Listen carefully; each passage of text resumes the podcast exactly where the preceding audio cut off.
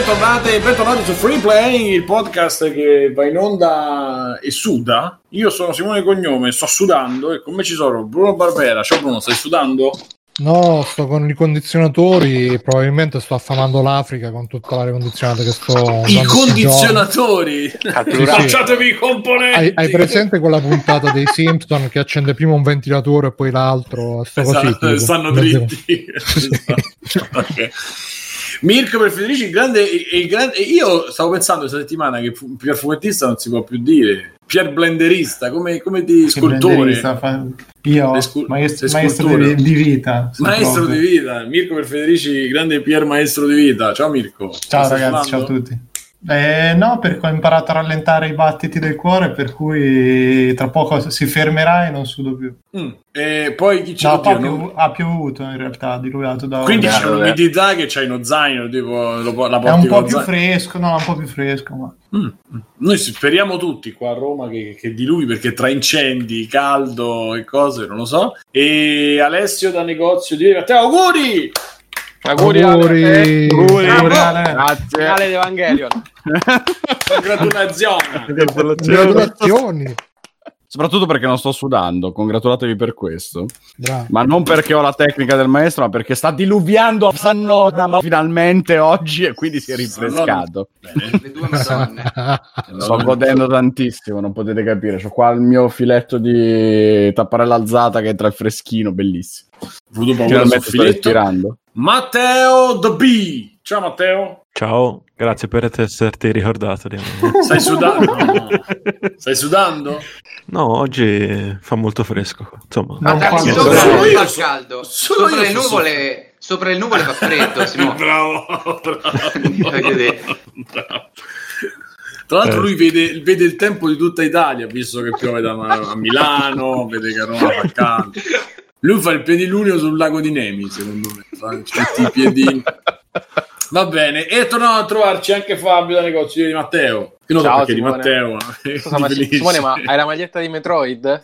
Guarda che bella questa maglietta Guarda di io. Madonna, vedi Roma no, come, ci, come ci, accomuna, eh. eh. Però la mia è più bella, posso dirlo. Sì, sì, ce l'ho però, ce l'ho nell'armadio, la Ah, è la più figa. Quella, quella, quindi, eh beh, Querti, Querti, Querti e le sue Aribo esatto. che ci fanno sempre Vegane. No, eh sì, adesso hanno tolto... non sono vegane. Hanno, sì, hanno tolto... Non, ge- allora, non c'è più la gelatina animale. Eh, da un po' di anni hanno tolto la concini... la... l'Archermes, come cazzo, non mi ricordo. Il liquore, sì, quello... sì. Però pure quello si fa con le stesse coccinelle. No, si fa con le stesse con le coccinelle. Sì, coccinella. il colore dell'Archems è fatto con uh, insetti, se non mi ricordo. Mi pare proprio Porca, che sta... Vado subito a controllare.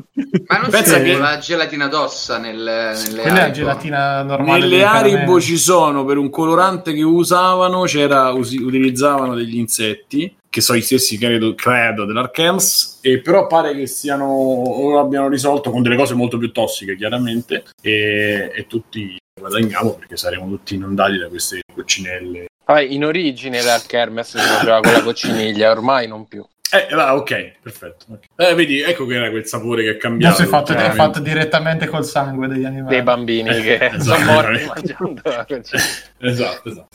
Bene, quindi, quindi ciao ragazzi, siamo... Anche siamo Mattia, a... cioè, Ci sono pure io, eh? Oh, eh, scusa, parlavi, per, pensavo di averti già presentato. Mattia attraverso il game designer che ci insegna il game Ciao, e ci insegna il design. Il e ci insegna anche l'etica. Prima di iniziare c'è un'errata corge che io l'altra volta ho detto, una o due puntate fa, dissi che mi ricordavo del caso del tradimento, del, dell'affare che c'aveva il tizio di Ubisoft e Mattia mi ha scritto no, c'è gente stuprata, bambini sciolti nell'acido, lo devi dire, lo dovete dire e quindi io ho detto Mattia è meglio che ce lo ricordi tu facciamo l'errata corrige. E credo sia venuto solo per questo stasera lui. Ah no eh, neanche me lo ricordavo in realtà. Quindi io lo ricordo mi, perché mi hai messo un attimo nei, nei, nei guai. Uh, no l'altra mi volta hai, eh, vai, mi, hai, mi, hai, ricordato di dire che non era solo un caso di, di, di uno quindi uno, era... uno ti dà un feedback e poi tu lo inviti in puntata per, per poi metterlo nell'angolo capisci? ma come nell'angolo? se me l'hai chiesto... in difficoltà ma no, me l'hai detto tu, guarda che non sono Paolo del Tempio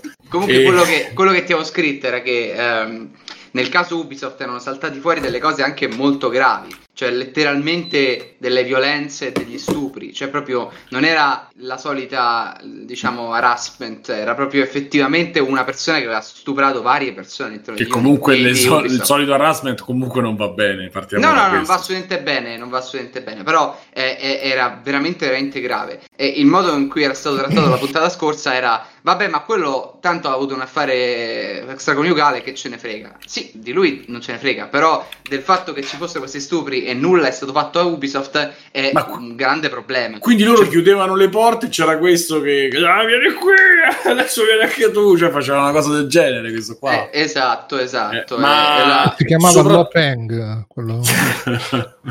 ma soprattutto succedeva in Europa o in... In Canada. In Canada? In Canada. In Canada. Madonna. Eh, beh, ma lì c'è, c'è, da fare proprio, come dire...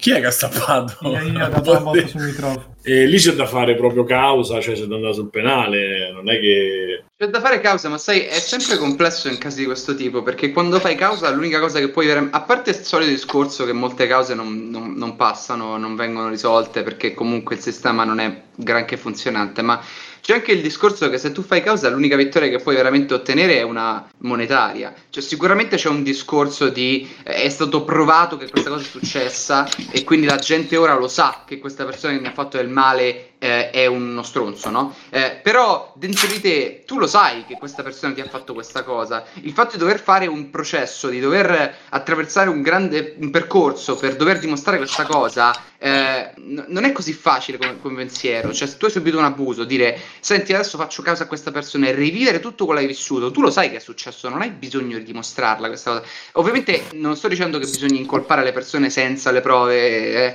però una vittima che si ritrova a dire gli faccio causa ma a me non mi frega nulla di prendere soldi da questo, che devo fare tutto questo processo legale gigantesco per dimostrare che, io, che mi è stato fatto un, pro, un, un, danno. Cioè, è sempre complessa come storia, non è mai così bianco-nero come uno mi fa un abuso, quindi gli faccio causa. Eh, non è così allora, semplice. Allora, quello che tu dici è giusto, però come, cioè, mi viene da dire, senti, ma è il bicchiere infinito, perché la terza volta che bevi da quel bicchiere di 4 centimetri Ce n'è parecchio, sì. Ce come...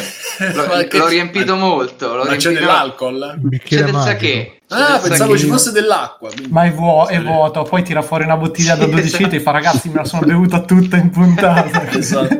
Comunque, così proprio. comunque il, um, io dico da una parte tocca partire, cioè, bisogna partire da qualche parte. Questo sicuramente, come quello che ha fatto il MeToo, io credo che porti eh, altre persone a, par- a, parlarne, anche i giudici a cominciare a operare in maniera diversa rispetto a quello che hanno fatto fino adesso. Perché comunque intrinsecamente ci sono sempre, eh, secondo me, degli imprinting del cazzo per storie che non vi sto a dire, però io ho sentito di una ragazza che comunque eh, ha difficoltà, no, ha difficoltà no, in verità si era, ha una storia finita con una persona, ma questa persona è stata manesca diverse volte e mi raccontava che proprio pochi giorni fa dice, ci siamo visti per definire delle cose dopo che si è finita la storia e dopo che finita la storia dobbiamo definire delle cose e lui mi ha ripistato cioè, e lo raccontava con normalità. E il primo impulso che uno ha se lo racconti è eh, questa allora cioè, non gli piace perché poi gli piace. Però insomma non ha capita. Sì c'è la battuta greve eh, che di, ah, gli piace così allora gli va bene così. Quando poi magari lì c'è un caso di dipendenza affettiva per dire no, ma infatti già solamente più... dire così uh, la pista la mina cioè questo è un fatto violenza non è che il, pro- eh, problema eh, si, chiama, che... si chiama Yamenato come si dice? Allora, l'azione sì, che ha... no, come dire, è un po' lo sminuisce il fatto perché uno no, no, così, invece voleva essere più violento. Non sto dicendo termine. che tu lo vuoi sminuire, però uh, diciamo che già il, i termini che, che, si usano danno un po' l'idea, vabbè, sì, ogni tanto si menavano. No, no, a Roma l'appistato non è una cosa bella. Tra l'altro, una cosa alle ragazze che, che sono in ascolto, quelle due ragazze che ci ascoltano, non andate mai agli ultimi appuntamenti con uh, gli ex perché sono sempre quelli più pericolosi. Infatti, come ci conferma anche questa storia, è finita male, ma può anche finire peggio. Ma perché poi lì c'è un problema d'alcol, c'è un problema di dipendenze dall'altra parte. Quindi è una cosa più larga. Quello che volevo dire è che sì, no, ma effetto. in generale, in qualsiasi relazione, quando ci sono quelle cose, dai, ci vediamo l'ultima volta, ci salutiamo bene, eccetera, eccetera, sono sempre gli appuntamenti più rischiosi. Fa quindi... sempre effetto fa sempre molto effetto sentire dall'altra parte che non c'è, ma perché è un po' ignoranza, è un po' imprinting sentire quelle non cose. So, allora va bene così. culturale, cioè tu penso eh, lo stai rendendo sì. più un siamo abituati e questa cosa è normale, giusto? A parte che No, no, inizio... che alcune persone non facciano caso, per esempio, non sappiano o non possano pensare di dire che esiste la dipendenza affettiva che è un problema grosso come quello della droga e del gioco, cioè ha la stessa ma guarda, le stesse dinamiche io si sappia. parla molto di uh, narcisisti e codipendenti, è, è, molto di moda sta cosa e molte di queste relazioni che come tu descrivi, no? di queste persone che accettano comunque di essere vessate dal partner uh, vengono inquadrate così, cioè c'è un narcisista anche un po' sadico che si accoppia con un codipendente che uh, gli fa da, da punching ball diciamo Sicuramente questa cosa esiste, nel senso persone che per loro problemi eh, si ritrovano con delle persone che fanno delle violenze, ma eh, in quel momento non riescono a cercare altro. A parte l'inizio di puntata è estremamente allegro, eh, però eh, in realtà secondo me quello che manca molto e quello che per me è la cosa che non è molto chiara per le persone di che cosa significa subire un abuso, è che se una persona viene da te e ti manda a fanculo, è chiaro che questa persona è violenta e non è una persona che vuoi nella tua vita, no? Quindi dici, vabbè, questo mi ha trattato trattato male in maniera diretta, eh, me ne vado, ok? Però il problema nasce quando una persona ti eh, parla, ti fa dei complimenti o ti tratta bene, però poi ha dei comportamenti tipo uno schiaffo ogni tanto, un commento brutto, una roba, e fa queste due cose in cui comunica un sentimento, ma poi fisicamente ne comunica un altro. Ah, Questo guarda, crea Mattia, nel, nel uh, cervello. Questa, questa, cosa che dici tu, uh, sempre nel caso dei narcisisti, la chiamano love bombing, nel senso che il narcisista all'inizio ti fa sentire proprio in cima all'universo, che tu sei la persona più importante, che tu è. Poi una volta che ti ha agganciato, incominciano le magagne, incominciano quello che stai dicendo tu. Io penso però che il problema rimane dipendente perché magari sono persone che hanno mancanze affettive e quindi rimangono, come dire, estasiate da questo periodo di uh, super amore, super affetto e quindi sopportano lo schiaffo, sopportano l'umiliazione, sopportano tutto, sempre è un po' un gioco anche di che poi sono anche robe che sono state diciamo formalizzate in tutti i vari manuali di seduzione no? che un po' devi tirare un po' devi spingere qua e là alla fine sono tutti manuali anche un po' per diventare psicopatici da un certo punto di vista però vabbè hanno anche loro il loro posto al mondo però è così, è così. Beh, Bruno, è come, è come quelli che ti dicono eh, licenziare senza... Cioè, come al solito in ogni cosa ci sta chi utilizza le, diciamo, le armi o comunque alcuni metodi in una maniera e chi utilizza in un'altra. Cioè, è sempre il, secondo me è sempre l'intento che hai, non è il mezzo che usi. Chiaro che se sì, tu sì, sfrutti sì, determinate certo. cose psicologiche per no. schiacciare una persona o per manipolarla, è chiaro che è una cazzata. Beh, se uno alla fine anche per esempio nei videogiochi c'è questa cosa, no? nei free to play che all'inizio ti, ti, ti, danno ah quanto sei bravo, dai fai, hai fatto la missione, bravissimo e poi quando finalmente ti hanno agganciato eh se vuoi fare questo devi pagare, questo non puoi fare perché non ti pag- eh, sono proprio meccanismi certo, certo, che funzionano certo. così ma sì, ma anche gli però... stessi scusa, anche le stesse vai, applicazioni, quelle che iniziano gratis o quelle che, cioè, i, i cazzo di come si chiama? I vari Tinder, eccetera, funzionano tutte che all'inizio tu, lo, ho, ho, conosciuto, o meglio, ho scoperto che una, una ragazza che, una, una donna, ma comunque, vabbè, una persona che eh, era in classe con me alle elementari, pare, alle medie, adesso ha lavorato per Zusk, che è un'applicazione di queste qua, e mi, spie- mi ha spiegato un po' di robe nell'interno, specialmente perché basate su Tinder perché Tinder è quello che era anche un po' diffuso di più ed è tutto chiaramente tutto fatto in, per introitare e quindi anche il, la presentazione di un profilo uh, a un certo orario e a un certo tipo di persone è fatto in base a quanto se tu c'è l'abbonamento, se non ce l'hai, e a se sei appena entrato ti fa un boost iniziale, quindi vedi diversi mi piace a cui puoi rispondere e quindi ti dà l'accesso lo stesso principio del videogioco appunto e, e tutta questa roba uno da utente no si ritrova in quei meccanismi là. Scusa Mattia, dicevi? Scusa. No, ah, no per Vabbè. me, eh, dico un'ultima cosa poi basta. Eh, il problema di come la esprime Bruno fra narcisista e dipendente è che eh, pone, cioè Poi questa comunque è psicologia pop, eh, non è che ho letto studi, niente, però ultimamente va abbastanza di moda questo inquadramento, diciamo, teorico. Sì, sì, è che dandogli questi, questi label, questi marchi, tu dai, marchi non si dice in italiano, questi, come dite voi, questi Etichetta, uh, etichette. titoli, etichette, grazie. Uh, dai l'idea che serve a un certo tipo di persona per effettuare questi comportamenti e un certo tipo di persona per riceverli, ma questo non è vero. In tutti noi, nel, nel, nostro, e lo dico perché purtroppo l'ho vissuto in prima persona su certe cose di cui non, non ho intenzione di, di, raccontare adesso, però in tutti noi c'è questa cosa, per cui se una persona ti tratta in due modi diversi, con due canali di comunicazione diversa, cioè magari eh, ti, ti, ti, è felice del tuo lavoro, però poi con gli altri ne parla male, eh, invece di essere riuscire a astrarsi, a dire aspetta questa persona si sta comportando in maniera strana cominci a pensare che forse ha ragione, che forse effettivamente tu non sei capace, che forse effettivamente tu meriti questo comportamento, perché questa persona non sta direttamente, non ti sta influenzando direttamente, non ti sta dicendo fai schifo, ma si sta comportando come se tu lo sia lo, e tu lo facessi. In questo modo, anche se lei ti dice X, ma il suo comportamento è Y, siccome non ti dice Y direttamente, tu cominci a pensare che ci sia dell'onestà, della genuinità in questo e quindi cominci a dubitare di te. Quello che la gente non capisce dei casi di abuso confuso purtroppo è che non è così bianco e nero quando sei dentro, perché cominci a pensare che forse te lo meriti, perché forse effettivamente se fa così ci sarà un motivo, ma non è una cosa logica, è una cosa che tu non sei in grado di discernere in quello stato, perché il tuo cervello ha delle limitazioni, perché non siamo esseri logici perfetti,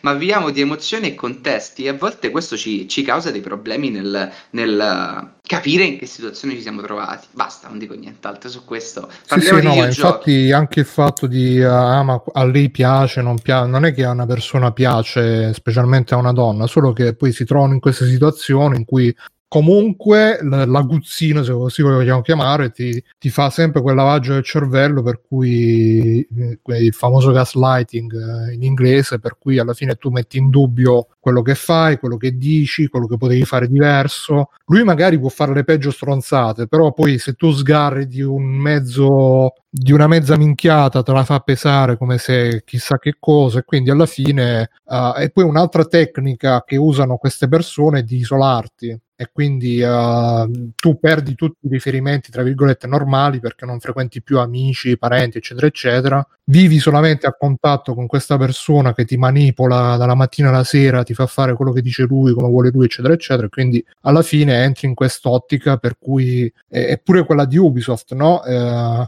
e, mh, aveva detto al tizio ma scusa ma com'è che c'hai quell'anello al dito nella foto? E lui non so che cazzata gli aveva raccontato e lei era così diciamo affascinata da sta persona che ci ha creduto perché così in quei casi ci credi buonanotte. Sì ma adesso eh, andiamo. Sì, direi di sì. Allora, ringraziamo intanto Metallo, Metallo Paolo, si può dire, Metallo Paolo, Metallo P, che si è unito ancora una volta alla schiera dei donatori. Sappiate che Free Playing comunque uh, se voi donate ringrazia e, ed è contento quindi ricordatevi che sul link eh, su, sulla home page di Freeplanning www.freeplanning.it ci sono i link per donarci nelle maniere che volete quindi Patreon eh, tot al mese Amazon cliccando lì fate i vostri acquisti e uh, voi non non vi verrà richiesto nessuno supplemento su, sul sovrapprezzo a, rispetto a quello che pagate, ma a noi ci arriva una, una piccola fee. E, oppure con il PayPal classico mettete e donate. E, e, poi c'è Telegram, poi su tutte le cose che vedete sulle magliette, ci sono un sacco di robine carine, la nostra piccola community anche su Facebook è attiva e ci piace, quindi benvenuti, benvenuti ai nuovi e bentornati ai vecchi. Ricordatevi anche di iscrivervi tramite Twitch eh, al nostro canale con eh, l'abbonamento quello di, di, Amazon, sempre lì il, il al Prime, così ci arriva pure qualche soldino. E Ah, oddio, ho cliccato e stavo vedendo uno che giocava all'Xbox, ma che cazzo stiamo andando in streaming? Invece era la pubblicità. Ah. Bene, bene, bene. E um, non era neanche l'Xbox, era il pad dell'Xbox su un iPad. Bene, bene. Allora, eh, abbiamo un po' di, di, cose durante la successe e accadute notificate durante la, la settimana. io ho visto che Alessio aveva scritto una roba riguardo 343. Se la vuoi dare tu la notizia, io me la sono, me la sono andato a leggere, che poi partiva da. Eh, partiva da, da, un articolo di multiplayer con le varie dichiarazioni. Se, visto che hai postato, eccetera, se la vuoi dare tu, Alessio.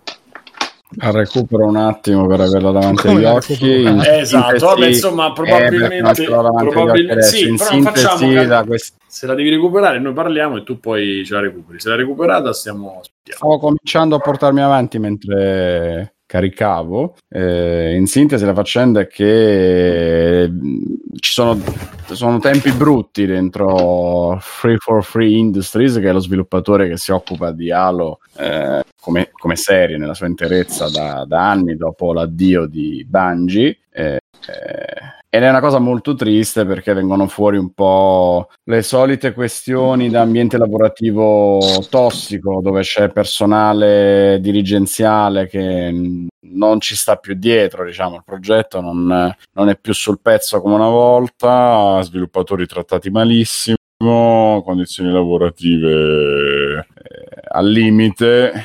E... Un attimo, l'ho quasi trovata. E quindi chiaramente questo va a inficiare la qualità del lavoro svolto. Nello specifico Halo Infinite, il prossimo episodio della serie in arrivo su, su tutte le Xbox, ma che avrebbe dovuto essere la punta di diamante della presentazione di Xbox One Series X, la nuova console ammiraglia di Microsoft, ha fatto un po' una figura del cazzo, se vogliamo metterla in termini ruspanti, nel senso che non ha colpito come doveva colpire, anzi sembra persino sottotono da un punto di vista grafico, ma anche penso chi l'ha, l'ha criticato con, con, sincerità, con passione, anche dal punto di vista poi del, del, gameplay, non ha presentato praticamente nessuna novità e lo sviluppatore in un primo momento ha detto, ha, ha dichiarato, eh, è praticamente il primo gioco con... Eh, con il free roaming e la risposta dei, dei fan su internet è stato un sonoro esticazzi perché si aspettavano tutti molto molto di più di rifare ah, semplicemente ah, il primo gioco con questo Halo. Mm-hmm. Si chiama sì, Infinite. quello che hanno fatto vedere è che è, è, Infinite tipo Minecraft, capito? Eh, vai poi loro hanno quei trovi... mondi là ad anello, quindi vai avanti e non arrivi mai. E giri in tondo. No, è, stato, è molto piccolo. È uno spettacolo circolare. Piccolo. Cioè, tipo un criceto. Si muove... Esatto, brucio il finale. Bellissimo. Eh, eh, finisce Alessio. Prego. E, e, niente, quindi è venuta fuori questa roba che a me fa molta tristezza perché mi fa pensare che diversi ambienti di lavoro, penso un po' tutti alla fine conoscano storie di questo tipo, dove a un certo punto c'è come un invecchiamento, diciamo, de, della parte dirigenziale che tratta sempre peggio chi ha sotto, per cui la bassa manovalanza diventa proprio carne da cannone dove semplicemente vengono assunti a tempo, cioè a tempo determinato, a progetto, eh, rinnovati quasi mai, spesso non andati a casa, magari troppe ore di lavoro, eccetera. E non è la prima volta che ne sentiamo parlare di, di cose del genere nell'ambiente dei videogiochi.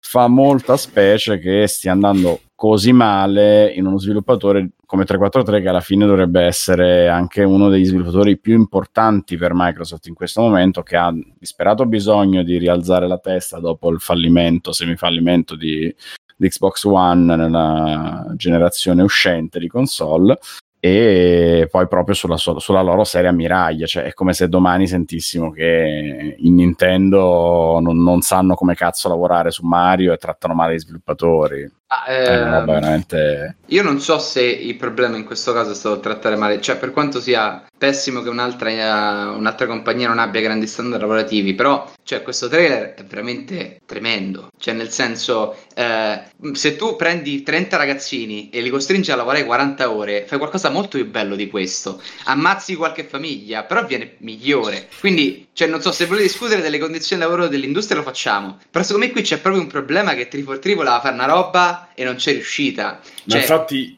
io dico una cosa, la prima cosa che, che, direi che mi viene da dire a me è che facciamolo uscire, facciamoli lavorare così ci diamo sì, anche ma Stefano. esce fra quattro mesi, ma l'hai visto il trailer? Cioè, sì, sì ho visto il giocato, no, no, abbiamo parlato, ho visto, ho visto il giocato. È bruttissimo, cioè, secondo me quello che è successo è, io sparo alla teoria del complottismo, però eh, loro volevano fare, come abbiamo come avete già detto, Destiny Halo, no? Eh, ma l'hanno detto se è multiplayer? Cioè, hanno detto se c'è una Master Chief? PvE. C'è ah, il multiplayer online gratuito. Free to play, sì. sì. PvE? PvE. PvP. No, ma sei sicuro che PvE? Mi avete, mi avete detto PvE l'altra volta PvG. anche, anche incazzati. Ah, sì, PvE. Eh, quindi io mi fido di voi. ah, scusa, ci sarà c'è il single player, poi c'è il multiplayer a parte, non è che eh, sono esatto, sono esatto, io non penso che Qualcuno io mi ha detto sia... che ci sono i raid come in Destiny, avete detto settimana scorsa. Ma chiaro. Poi se non è No, Voi, tu la settimana scorsa hai detto che volevano fare Sippo Destiny. dice che è PvP. Vabbè, esatto, qual è cioè... la differenza, Mattia? Eh, eh,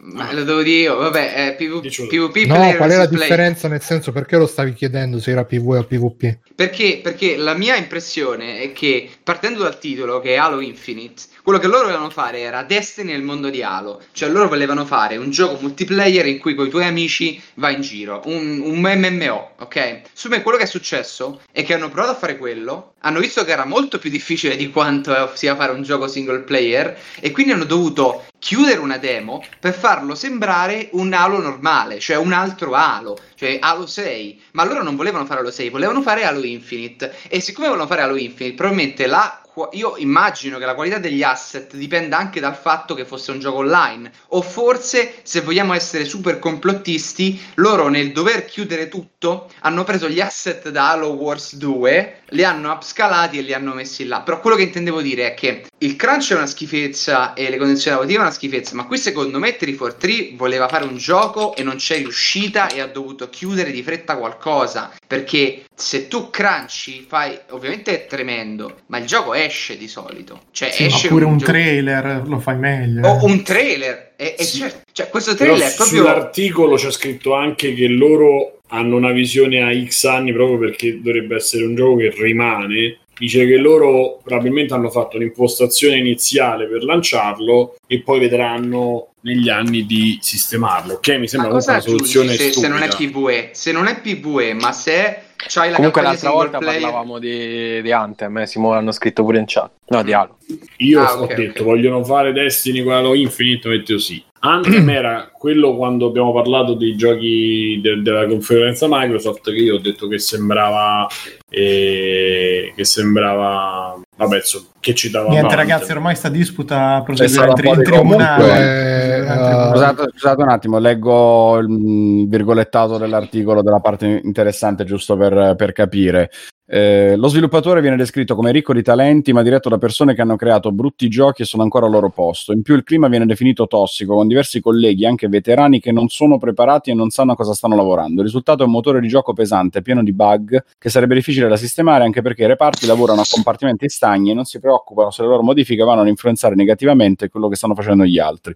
Una situazione che viene definita come una catastrofe creata ad hoc per via delle tante persone prese a gettone, la scarsa progettualità della dirigenza e gli strumenti di sviluppo antiquati vecchi di 10 anni che impediscono al gioco di esprimere tutte le sue potenzialità. Questo è Vabbè, l'aspetto ragazzi, lavorativo infatti, cioè, cui non, si punta il dito. Non voglio essere catastrofico, però obiettivamente, ma 343, ma che cazzo ha fatto negli anni? Cioè, gli hanno dato in mano sto... Uh, uh, brand. Cazzo, sto brand, ecco, bravo. Sto brand gigantesco, però in realtà non è mai riuscito a fare una roba effettivamente Beh, che fosse... Eh, sì. Halo 4, Halo 4 e 5 non erano così brutti. Però è quelli Vabbè, che non sono piaciuti. Non so ma non erano manco così belli. Cioè, Comunque no, io... questo è un disastro. Il 4 era buono come gioco. 4 buonissimo. 4 era buono. Era Metroid. Il 5 è buono, non l'ho mai finito. 5 tipo è... perché uscire la Master Chief Collection che all'inizio era oscena. Poi dopo l'hanno sistemata, ma ci hanno messo anni a sistemarla. Sì, però secondo me è chiaro che il brand è più grande di loro. Eh, e quindi... Secondo me, Qua... lo sai cosa fa? È più il progetto che è più grande di loro, più anche, che il brand. Anche, certo. Perché qui, secondo me, l'impronta autoriale dei Bungie era forte. Poi, quando loro si sono spostati su Destiny, è chiaro che Destiny è diventato il punto di riferimento. Adesso, se Halo vuole seguire Destiny, ma senza Bungie... Eh cioè, in realtà è una bella roba, no? Ci fa capire che l'autorialità effettivamente conta qualcosa, però è brutto poi vederlo su un, su un brand così forte. La squadra, la squadra conta sempre. È, raga, non è l'autorialità in questo caso. Cioè... Vabbè, diciamo il come possiamo dire? Hai ragione se parlassi di Halo 4 e Halo 5, che sono giochi che sono rifiniti, ma no, senza quell'anima che avevano i giochi precedenti. In questo caso è proprio un gioco che cioè, c'è qualcosa che, che, è andato storto. Cioè, Vabbè, non avendolo qua... giocato, Matti, magari poi. Sì, pure secondo me fa cagare. Uh, Vedremo, eh. Però, eh, sì, però sì. Cioè, sono quattro mesi da. Cioè, ma certo, questa certo, storia della build d'accordo. vecchia. Ma, ma tra l'altro, in teoria fai vedere la cosa migliore, diciamo, nella presentazione. Ma sì, ma certo, certo, certo, ma figurati, cioè, adesso, come dicevano in chat, dicono di aver fatto vedere una build vecchia, ma ma figurati, cioè, no, no, loro saranno stati là fino all'ultimo a, a, bestemmiare che non avevano tempo di farla meglio. Cioè, non, non Però anche, anche, chi ha confezionato la, l'evento e ci fai l'apertura così col super trailer perché eh, Halo, eh, secondo me è proprio da lì nasce il problema che il, il, brand è così grande che non c'è nessuno all'altezza un po' pure Gears fa sta, fa sta fine qua. Cioè da quando non c'è Blazinski è diventato sì Gears ma perché c'è quel, un pochino quel tu ricordi? Gears? C'è un pochino quell'aspetto lì però gli manca tutta la parte diciamo che rendeva Gears bello no? Ma secondo me, secondo me, vabbè, poi riandiamo a parlare. Secondo me il problema di Gears è che era finito lì. Cioè, dovevi fare quei due o tre giochi e, e abbiamo finito. Cioè, chiudiamo e facciamo i film di Gears. Cioè, non c'aveva più niente da dire per quello che era il, la struttura. Poi hanno fatto questi 4 e 5 che eh, sdrazzano un po', ma secondo me non è l'assenza di Blesischi, è il fatto che tu da un, da un, TP, da un TPS così eh, non ti puoi inventare niente. E ce l'ha insegnato lo stesso Max Payne che però dalla sua aveva la grossissima, eh, il grossissimo vantaggio di avere una lore interessante, di avere una scrittura che esisteva a differenza di Gears of War che loro sono messi a fare le cose. Vi ricordate il trailer con quella con Billy Eilish, con quella che ha le visioni? Bello, ma non c'entra niente col mondo di Gears of War Cozza. È come se tu vuoi eh, fare. Beh, beh fai... gli manca una direzione, quello. Infatti, Cobra cioè, io... e poi fai fare i monologhi. A, a, non funziona, no? O, o, fai, o pensi che Schwarzenegger possa recitare normale, cioè non, sì. non è possibile. E ci avere qualcuno dietro che lo fa recitare in, in Terminator 2. Oh, lo sapete che Schwarzenegger è vegano? È vegano, tra l'altro. No, ma dice che sta cosa che è vegano, sta cosa che è vegano, eh, dice che l'ha detto in un'intervista dove tipo si mangiava delle bistecche. Detto, sì, sì, sono vegano. No, no. no, comunque volevo dire una cosa che ho letto, stavo leggendo articoli, a un certo punto hanno linkato un tweet dove fanno vedere diverse recensioni su Glassdoor, che ricordiamo comunque un sito anonimo, quindi va preso con le pinze quello che c'è scritto, però parlano di ambiente di tagliagole dove uh, tutti si fanno gli sgambetti l'uno con l'altro e quindi si lavora ma quindi può darsi pure che se l'ambiente è veramente così allora si creano quelle situazioni tipiche no? in cui ognuno fa quello che gli viene detto e vaffanculo, eh, la dirigenza magari non ha il polso del, del progetto e alla fine escono queste cose così tutte, no? Quando, quando, quando i uh-huh. capi diciamo non hanno il, il, polso della situazione e, e, i dipendenti giustamente si rompono il cazzo può capitare una cosa del genere. Fanno il compitino, certo. Sì, sì, fanno la roba, ma magari sono i tipici capi che non capiscono tanto dal punto di vista tecnico, ti dicono fai questo, fai quello, fai quell'altro e poi alla fine esce la merda e ovviamente poi non si prendono neanche la responsabilità perché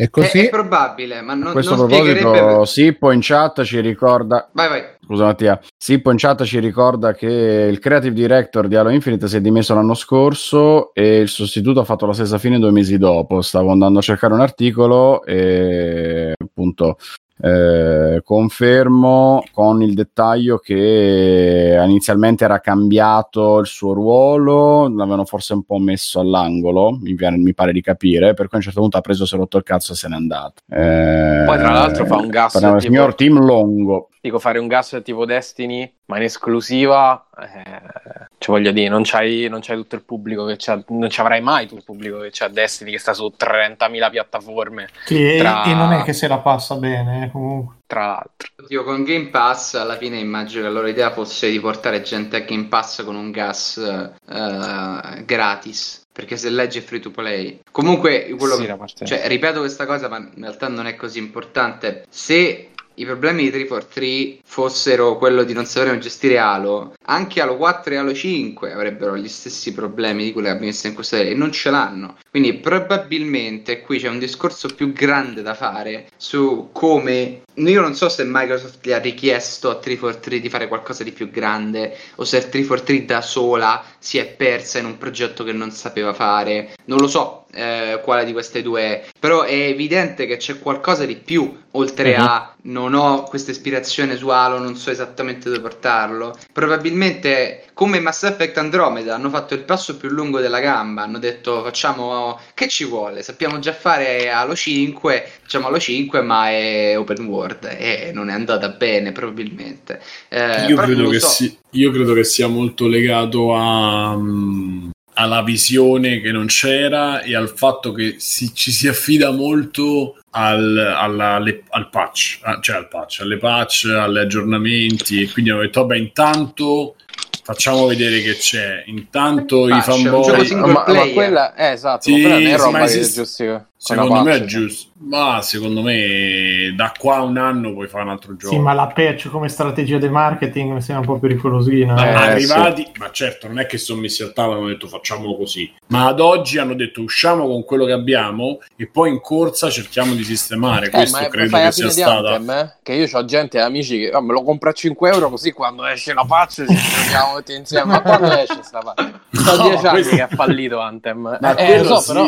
Io sono d'accordo con te, però capisci che Halo c'ha un altro peso. Sì, sì, però quando fai flop all'inizio poi non ti riprendi, eh, soprattutto con questo tipo di progetti qua. Che, Vabbè, cioè, dai, adesso aspetta, però il rischio di Halo secondo me è molto più calcolato rispetto a un Anthem, IP nuova, Chiaro, meccaniche già a rischio. Sì, chiaramente eh, cioè, sì. Secondo me, anche se è un gioco brutto di Halo, quel milioncino di copie te lo vende. Poi dopo bisogna capire se un milione di copie per Halo è considerato un successo oppure. Eh, devi vendere top... pure Game Pass, te lo dà gratuito, eh, quindi eh, voglio dire. Eh, sì, no, beh, che okay, che però non è che non, lo, non, non, gli costi eh, farlo. eh, appunto, no, peggio. Quindi vuol dire che magari quel milione di copie che vendevi in realtà ah, 500.000 okay. devi sì, regalare. Sì, sì. Quindi... Però, ragazzi posso dire che, cioè, non lo so, io non me lo ricordo, è brutto, ma non lo ricordo tanto, tanto, però tanto tanto diverso dal primo Destiny che abbiamo giocato eh. eh a sì, ti, ricordi come l'hanno prese- ti ricordi come l'hanno presentato il primo certo Destiny? non ricordo cazzo e porca puttana sì, cioè, sì, sì, eh. sì, sì. però... il problema non è se questa cosa è orrenda il problema è che questo è il meglio che hanno eh, que- è bravo il problema sì, è che questo è lo showcase cioè nel senso cioè mh, boh eh Qualcosa è più brutto del primo Destiny che c'ha qui c'ha 10 anni. Cioè, sì, esatto. da, certo, certo, ma io con tutte le. Cioè, è come se Nintendo ti fa un gioco di Mario con la grafica. No, non è, non è così. Nintendo compreresti uguale. Vabbè, niente.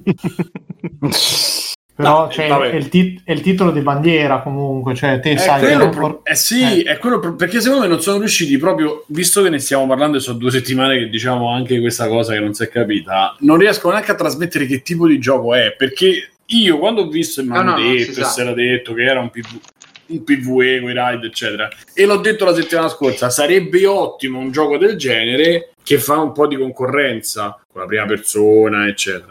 E e ci ha detto sì perché c'è Anthem, però abbiamo visto che Anthem è, è stata una roba fallimentare perché...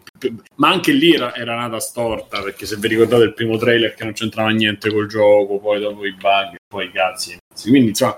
Sì, c'è le... quell'articolo bellissimo di Schreier su Kotaku, sì. che era veramente... Esatto. apriva quindi... veramente gli occhi. Insomma, le problematiche. Cioè, mi ricordo che tipo Anthem l'hanno prima che uscisse il gioco ancora non, non si volava, ti ricordi? Sì, eh. sì. Sì, sì, no, prima non si volava, poi si volava, poi l'hanno tolto e rimesso do- sì, 12 volte. Sì.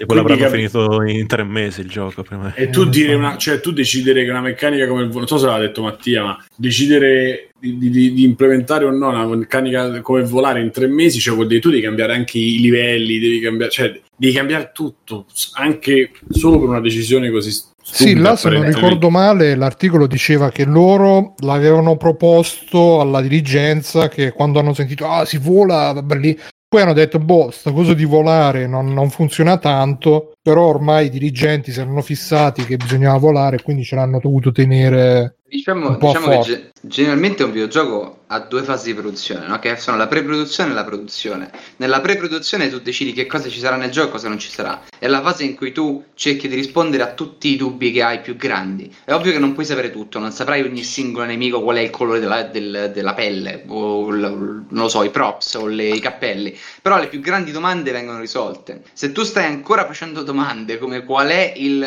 il control system a sei mesi dalla release, hai eh. completamente fallito lo, lo, sviluppo di questo videogioco. E, e, io sono abbastanza sicuro che su Halo Infinite sia successa la stessa cosa. Cioè, secondo me quello che è successo è che doveva essere un gioco con 30 persone tutte sull'Halo a fare quest, eh, volando sulle loro astronavi, non lo so, eh, e poi a un certo punto ho detto no, rendiamolo un gioco single player. E, e quindi è il disastro, penso non lo so. Certo è una bella pezza perché un conto è che lo fa Anthem, un conto è che lo fa Halo. Comunque Microsoft sta andando benissimo su, cioè prima Crackdown, mo Halo c'è una mezza maledizione. Infatti la cosa, la, cosa, la cosa problematica secondo me è proprio che il tesoro che ha una, una software che comunque sono 20, almeno 20 anni eh, come di, di carriera sono proprio le IP e Nintendo ce lo insegna, ma anche Sony. Cioè, le devi trattare bene perché sono la roba che ti fa vendere le console. Loro hanno,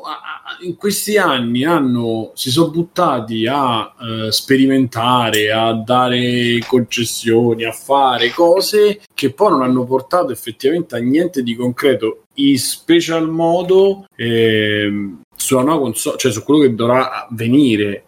E quindi è, è, incredibile. L'unica cosa che gli funziona è forza, un po' Forza Horizon. Sì, pure non quello, so se diciamo, sia dopo 86 capitoli tutti uguali ha pure un po' rotto il cazzo. Però. Per, a te sì, però chi, eh. gioca dei, chi gioca i giochi di macchine fa, non può aspettare un GT eh, ogni no, 7-8 anni, non può, non può, pensare che Mario Kart sia un sostituto certo, e, non, certo. e, non, esiste nient'altro che, che no, possa infatti, dare infatti, quelle... Sì, sì. Quindi è chiaro che lì loro sono, la fanno da padrone e comunque fanno un gioco l'anno e lo fanno con tutti i crismi, que- quella roba l'hanno imparata sia con Horizon che con Forza normale.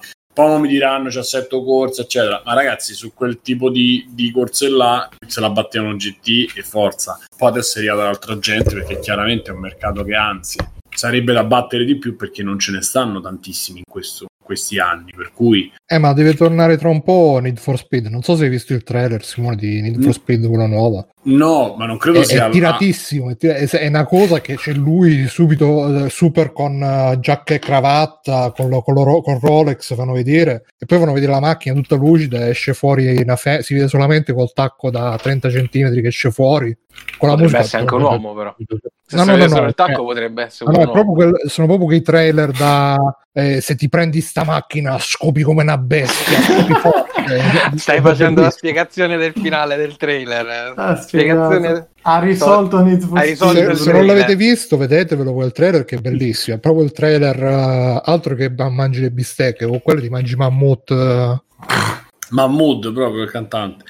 Però, però, ecco il, um, la cosa che, che fa che fa male, diciamo, e, almeno a me, è, vedere che non, non, non, c'è un rispetto per quello che è stato, che, che sono i giochi loro. E, anzi, adesso speriamo, Flight Simulator forse, però pure là si parla di 30 anni che non c'è Flight Simulator, saranno 20 anni che non c'è un Flight Simulator, uh, se non ricordo male, così.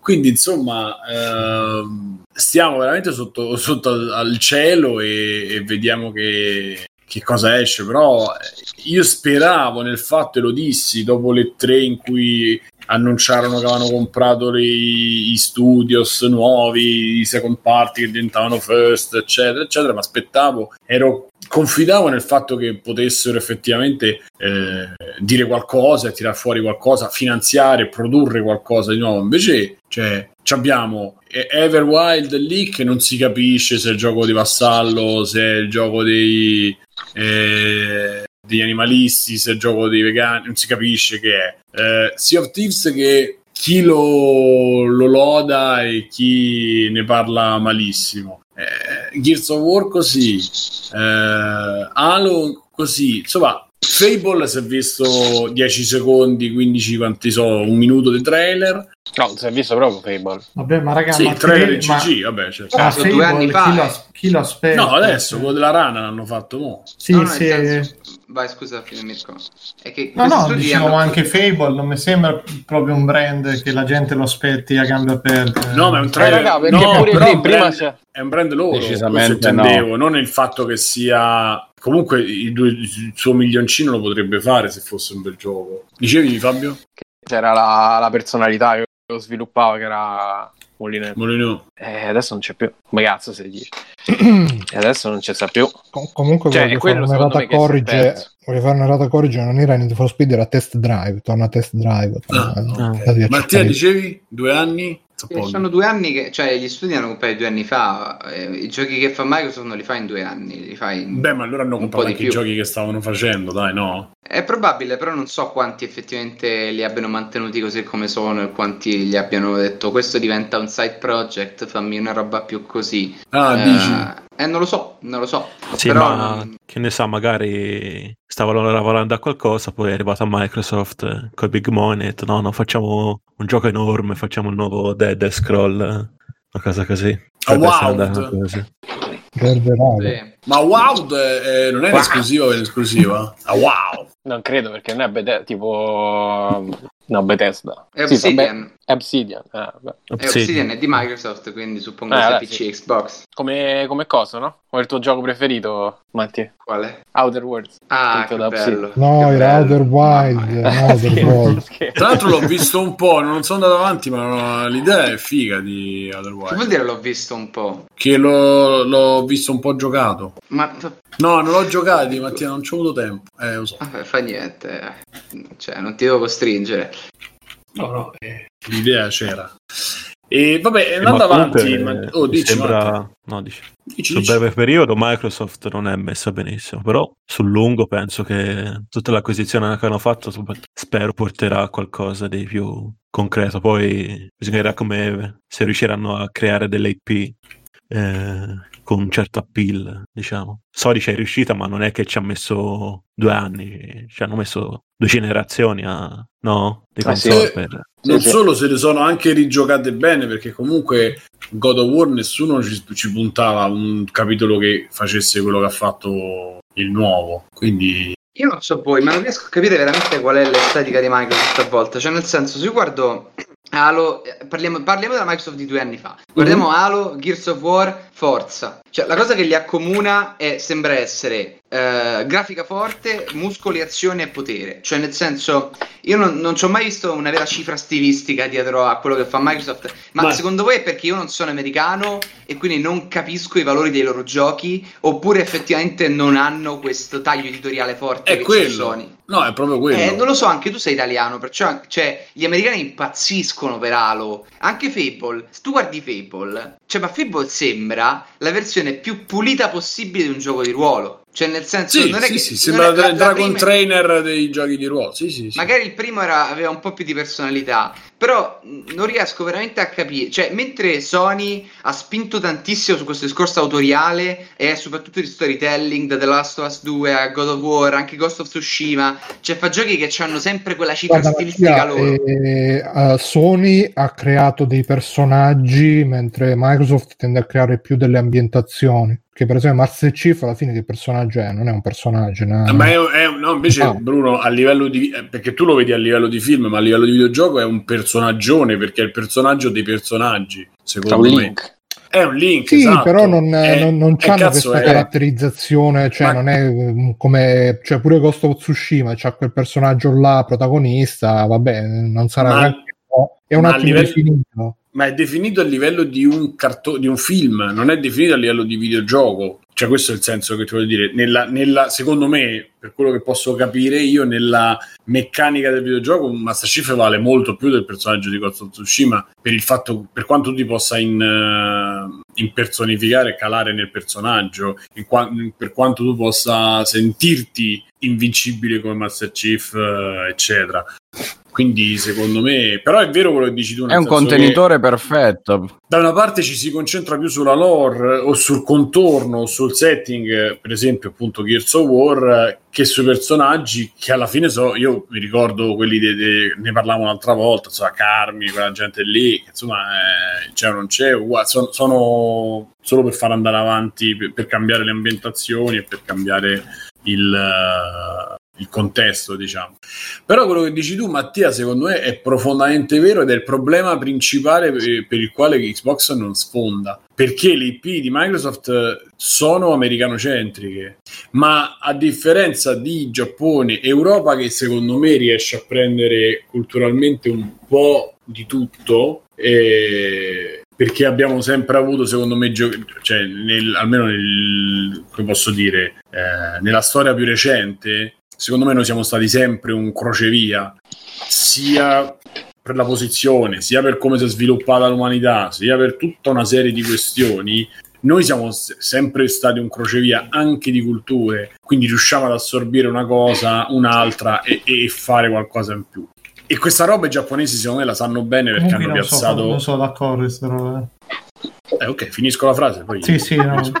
E, non, ma non ti dirà e, perché. Infatti, no, no ce lo dici. Hanno, hanno, piazzato gli studi europei in Gran Bretagna, hanno fatto benissimo perché, perché Londra non esiste. Londra e New York sono città che non esistono, cioè sono uniche, non sono città replicabili in qualche maniera. Anche a Londra, che poi non è che stanno a Londra, però so per dire quel tipo di mentalità eh, inglese di quel periodo, quindi 90-2000, pensate solo tre spotting Wipeout, Chemical Brothers, cioè tutto quello che la Gran Bretagna ha fatto in quel periodo lì, eh, io ho citato cose così a caso, eh, già questo mi fa pensare. In più, secondo me c'è un'estetica che è molto legata, quella americana, appunto, anche al loro cinema, anche al, al loro modo di divertirsi che è completamente diverso anche solo per dimensioni proprio immaginifiche, come dire, a- alle nostre. E quindi tante cose non sono arrivate. Dall'altra parte c'è l'autore, c'è il gruppo, c'è la, la, squadra che tira fuori perché Bungie non solo ha fatto Halo, ma ha fatto Destiny, che comunque ha una linea, un, una linea artistica, una direzione artistica, una direzione ehm, diciamo artistica, mi da dire, che è potente perché comunque ha ricreato un, immag- un, un universo credibile e con la, su- cioè, con una sua personalità che effettivamente è vendibile, almeno in tutto l'Occidente, l'Oriente non lo so. E, per forza, vabbè, quelle sono le macchine, quindi insomma non è che puoi fare tanto di più delle macchine. Gears of War è legatissimo a quel tipo di cinema, a quel tipo di cose. Cioè io penso sia profondamente legato alla cultura e non lo so, poi io tendo personalmente a, a svalutare un po' alcuni di quei prodotti là, perché mi ricordano tante altre cose. Però ho finito Mirko, vai. No, io non sono d'accordo perché secondo me non è quello, perché a parte il mercato giapponese, che effettivamente è un mercato chiuso, qualsiasi studio di videogiochi è fatto ormai eh, dal 99% da persone di, cioè internazionale dentro uno studio, soprattutto in America, non so quanti, realmente quanti americani ci sono, ma, qua, ma ormai sono robe veramente multietniche a dei livelli pazzeschi ed è così per il 99% de, degli studi. Poi magari Mattia riconosce meglio di me. Però... Il problema è quello che fai, no da dove vieni quando lo no, fai. Però, eh, beh, ma che, scusa, certo, se te dentro uno studio c'hai ognuno dei 10 paesi diversi, secondo te sta cosa non, non, confluisce in qualche maniera nel gioco. Cioè, se il tuo art director è eh, filippino, non ci avrà un minimo di questa sensibilità sua dentro. Cioè, per cui per me questo è una visione sbagliata di ancora il gioco americano, il gioco cose, eccetera.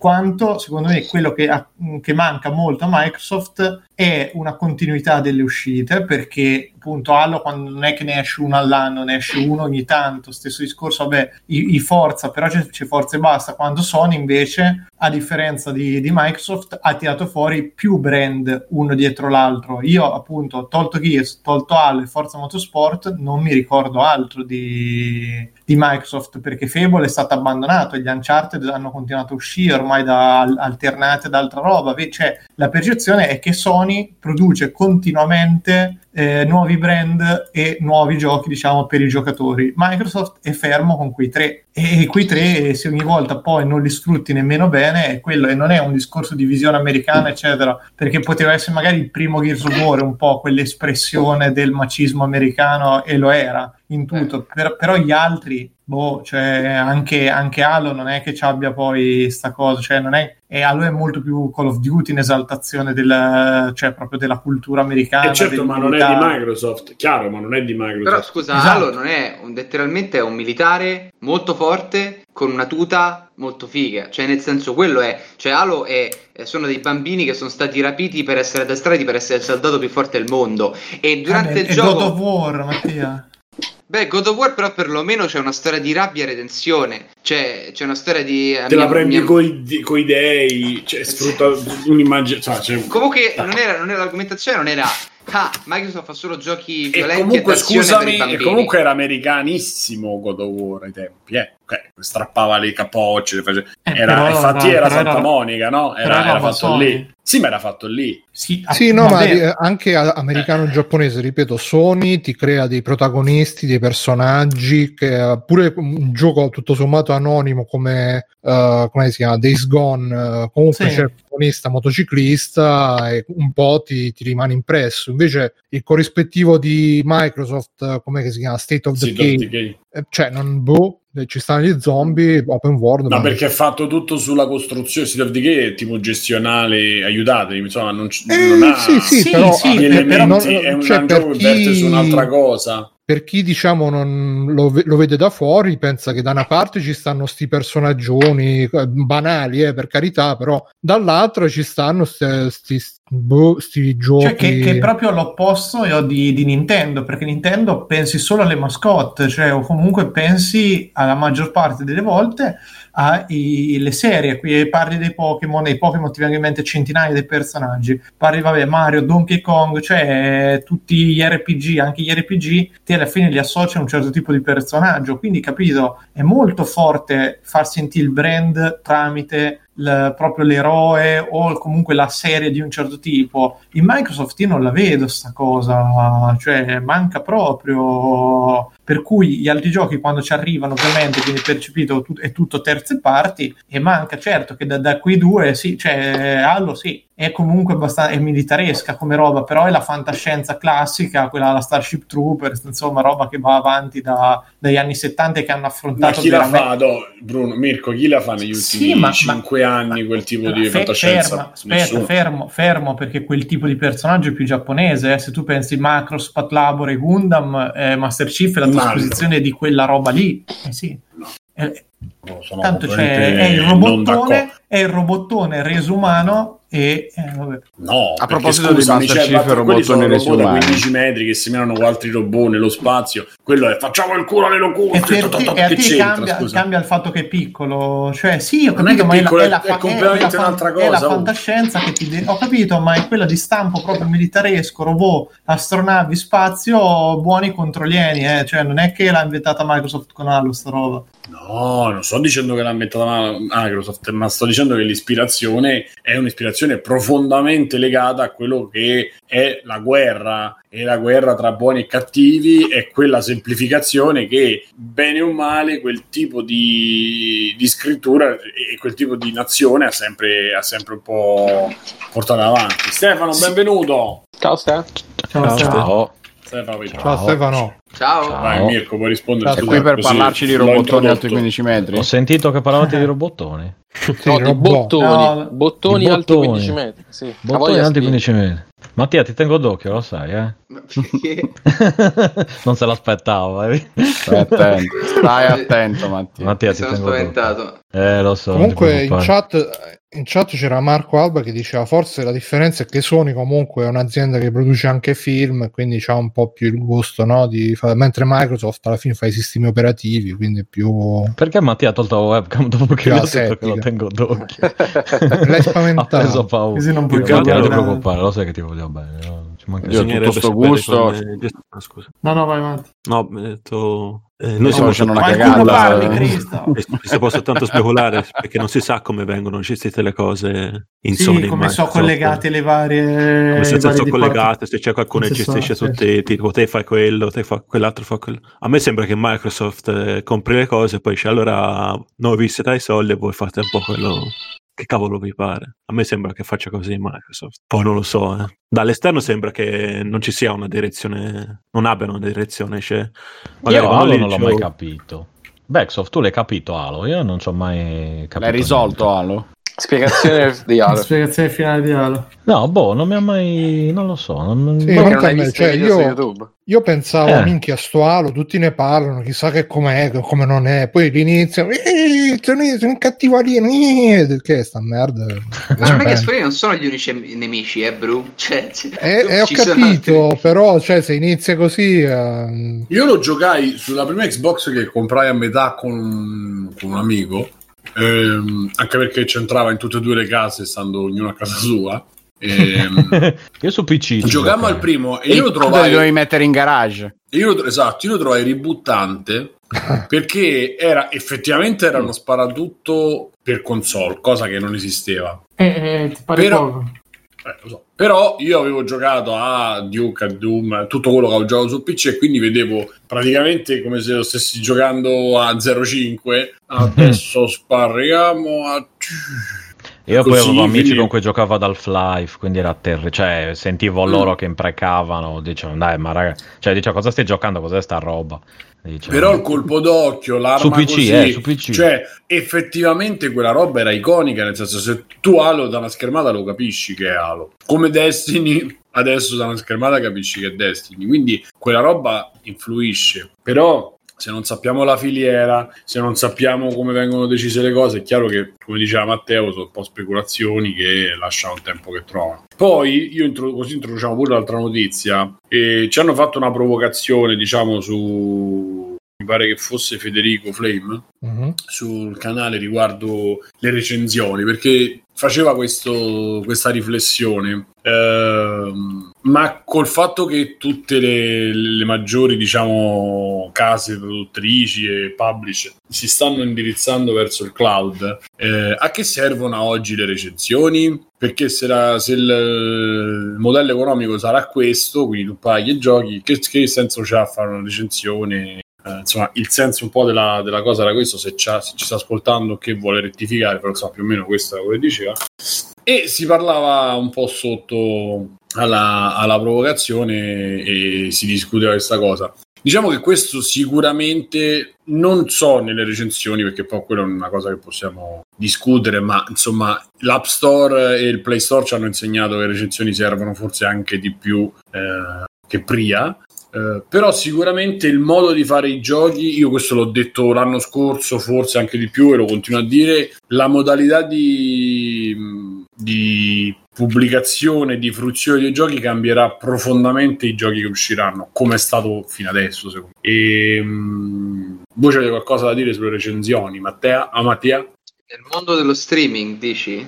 Mm-hmm. Uh, no, per me è difficile perché io leggo recensioni magari per motivi diversi. Io sono molti anni che non leggo le recensioni come guida all'acquisto, ma le leggo per vedere il parere di una persona diversa dalla mia. Quindi che il gioco sia accessibile subito, che io lo possa comprare dopo, non mi cambia molto. Poi ricordiamoci sempre che c'è il discorso di tempo, che magari il gioco è gratis, però tu non hai tempo di sceglierne solo uno, quindi certo. avrà comunque Netflix. senso. Eh, esatto. Le recensioni ci stanno uguali. Esatto, quindi cioè, a parte questo non ho molto da aggiungere in tal senso su questo sì, argomento. Sì, più che guida all'acquisto diventa guida tipo come anche perché diceva Doctor pure esistono ancora le recensioni di film e serie tv che ormai sono tutti in streaming tra virgolette gratis, quindi Uh, non esiste più la roba, la recensione che ti fa decidere se, se devi spendere la 70 euro oppure no, o, o non esisterà per, per, questi servizi, però comunque ma, magari esisteranno più, che ne so, i, quegli articoli, 10 migliori giochi da, da giocare su Game Pass, le, le, le, le, robe nascoste che nessuno ti dice su Game Pass. Spiegazione del finale. Eh. finale vogliamo, vogliamo, essere onesti per, per, noi più o meno dai 16 anni in poi le recensioni non sono mai state la guida per spendere la 70 euro, ce la capite? Eh, mm. Oddio, ogni tanto qualche cosa capitava. Per spenderne 10 era. Eh, per me. Ah, sì, in quel senso eh. là. Vabbè. Eh. No, ma... Eh, ehm... sì, no. Mm, beh, pri- oddio, sì, prima... Poi No, no, vai Bruno, vai, vai. No, perché poi Federico diceva, ah, magari eh, finiranno le recensioni guida all'acquisto e ci saranno più recensioni, tra virgolette, di critica, approfondimento. Sa- sarebbe bello, però probabilmente no, continueranno le guide all'acquisto, solo che invece di essere guide all'acquisto saranno guide a come spendi il tempo, anche perché poi... Um, se devi scegliere il videogioco da giocare non è come il film o il telefilm che al massimo se ne va via un'ora, due ore o di più se proprio cioè qualsiasi videogioco comunque ti comporta un, un impegno di tempo, di energie di, ah, anche per imparare com'è, come non è eccetera eccetera. Quindi forse a maggior ragione quando non hai tanto tempo diventa importante eh, di fronte a tanta scelta di avere la guida che come esistono anche per esempio per gli emulatori no? tutti no, cioè tutti no io ho un sacco di, di, ROM set completi eccetera eccetera ma avrò giocato meno dell'1 per, per, per mille ma per un milione delle robe che stanno là Ogni tanto però trovo la guida, i 10 giochi da recuperare, i 20 quello, i 20 quell'altro, che eh, dice Carmine, le recensioni si leggono, vedono dopo aver fruito il prodotto e ti lamenti con l'autore se non condividi la tua opinione. Sì, quello è vero, ma è un altro, è anche un altro discorso quello lì, cioè comunque rimane sempre anche la recensione come che faccio, lo compro, non lo compro, ma ma poi mi piace, non mi piace, mi piacerà, non mi piacerà e se non mi piace poi come faccio eh, ma dai ma lo voglio comprare non sono sicuro. E tu che mi dici? Me lo giochi tu? Allora me lo vedo su youtube buonanotte. Ma vi capita spesso di andarvi a leggere una recensione più recensioni con i videogiochi. Una, una a me succede con i film, mi... una fantastica nuova recensione. Io guardo, guardo a me, forse nell'ultimo periodo è capitato solo con The Last of Us di avere un'opinione un po' più complessa da, da crearmi, da discutere, eccetera. Ma normalmente no. È... Diciamo. Sì, sì. no, io guardo, guardo i gameplay e ascolto free play. Mi è capitato molto di rado di avere quella sensazione di ok, devo parlarne con qualcuno dopo aver finito un gioco. Mi è capitato molto più spesso con i film di volermi andare a confrontare e vedere altre persone cosa pensavano. Io invece è il contrario. Con voi giochi no. Sì? sì, sì, no, videogiochi ne leggo tante, soprattutto se il gioco mi interessa. Anch'io. Faccio proprio il giro da quelle italiane a quelle straniere tra Kotaku, Polygon, insomma. Quelle. Prima o dopo di comprare il gioco? Prima. Durante. Durante. Prima, perché, sempl- semplicemente perché le recensioni escono prima, quindi per quel motivo. Invece per, per i film proprio mai. Penso non leggerò una recensione di cinema da, anni perché proprio io... non mi interessa o de- quello che poi pensano gli altri. Io per nessuno dei, onestamente per nessuno dei due eh, seguo, cioè seguo per esempio Frusciante che fa il video, se vedo che è un video di un film che non ho visto, mollo o se vedo che è un film che so che magari, che ne so, vedrò tra X, vedrò tra... Eh, pure lì non, cioè, mi interessano molto più magari i consigli e le monografie che non sono recensioni effettivamente poi frusciante cioè, rec- eh, mi sono risposto da solo. Nel senso che frusciante non fa la recensione. Le recensioni, quelle cose che fa tipo ecco, quelle che fa l'ho per dire io le seguo dopo che ho visto il film perché come un po' Fabio eccetera non voglio sapere un cazzo prima. Io sono andato a vedere Parasette non ho visto neanche la locandina. Preso e entrato per dire. Per e... me è come scusa, vai Simone. Perdono. No, dico, per i videogiochi ormai è diventata un po' la stessa cosa, però mi fa rodere un po' il culo sui videogiochi perché non riesco a stargli un po' presso. Cioè, se non c'hai un po' di segnalazioni, ce l'ho tramite il canale Telegram, cioè tramite noi, allora sì. Però alcune cose che magari, specialmente nell'indie, eh, probabilmente le ho persi, o quelli un pochino minori, eccetera, probabilmente le ho, l'ho persi, ma anche per una questione di tempo mio. Quindi... Ma comunque le recensioni pure dei giochi tendo proprio a non, a non vederle. Magari seguo quello che dicono appunto che dite voi o che dicono il canale non, non mi vado a cercare preferisco un approfondimento su qualche gioco eh, una curiosità una cosa come lo voglio giocare io basta. per me il discorso è la recensione ah. non è tanto un questo gioco è bello o non è bello cioè, nel senso, io quando affido il gioco ho avuto una determinata esperienza. Sono curioso di sapere che altre esperienze hanno avuto altre persone e come hanno interpretato le cose che io magari non ho visto. Eh, cioè. Tipo, c'è una bellissima recensione, per, per, questo io la leggo dopo, perché se la leggessi prima, mi, ovviamente avrebbero un effetto su come io su come gioco. Esatto, quindi eh, c'è una bella recensione su The Outer Worlds e No Wilds eh, di, di Rob Zack, il mio, il mio preferito. Tra i due Rob Zack. Preferito, eh. Sì, sì, sì, lo adoro. Um, che per esempio racconta di come tutto Outer Worlds, eh, questo me- meraviglioso gioco di Obsidian, è un gioco sulla fare una satira sul capitalismo, cioè ci sono persone che anche quando stanno morendo continuano a dire gli slogan della compagnia per no, cui lavorano. Ho sentito Another World, diciamo, ma cosa che stai dicendo? No, Outer, Worlds. E non Outer sì, Worlds, sì, no, no, no, no, no, non, non riprendiamo, per favore. Ricordiamoci. E, e, niente, e, e, questa recensione mi ha fatto notare come in realtà il gioco quando fa una satira di questa cosa, cioè di questo ultracapitalismo e del fatto che le compagnie oramai eh, possiedono anche le vite personali, prende sempre in giro le singole persone che cadono per questa, per questa ideologia e non le compagnie stesse. E questo mi ha acceso una lampadina, cioè io mai mi, mi, sarei reso conto di questa cosa giocandolo, mi ero solo reso conto che fosse un brutto gioco. Eh, e, e, quindi per Ma come ti piaceva così tanto? Eh sì, no, mh, mm, bellissimo. Quindi per me come eh. creatore magari ha senso leggere le recensioni per vedere diversi modi di osservare una cosa e poi in fase di, di azione cerco per quanto possibile di usare tutte le lenti che ho potuto ottenere leggendo altre persone, che poi ovviamente non ci riesci mai, però.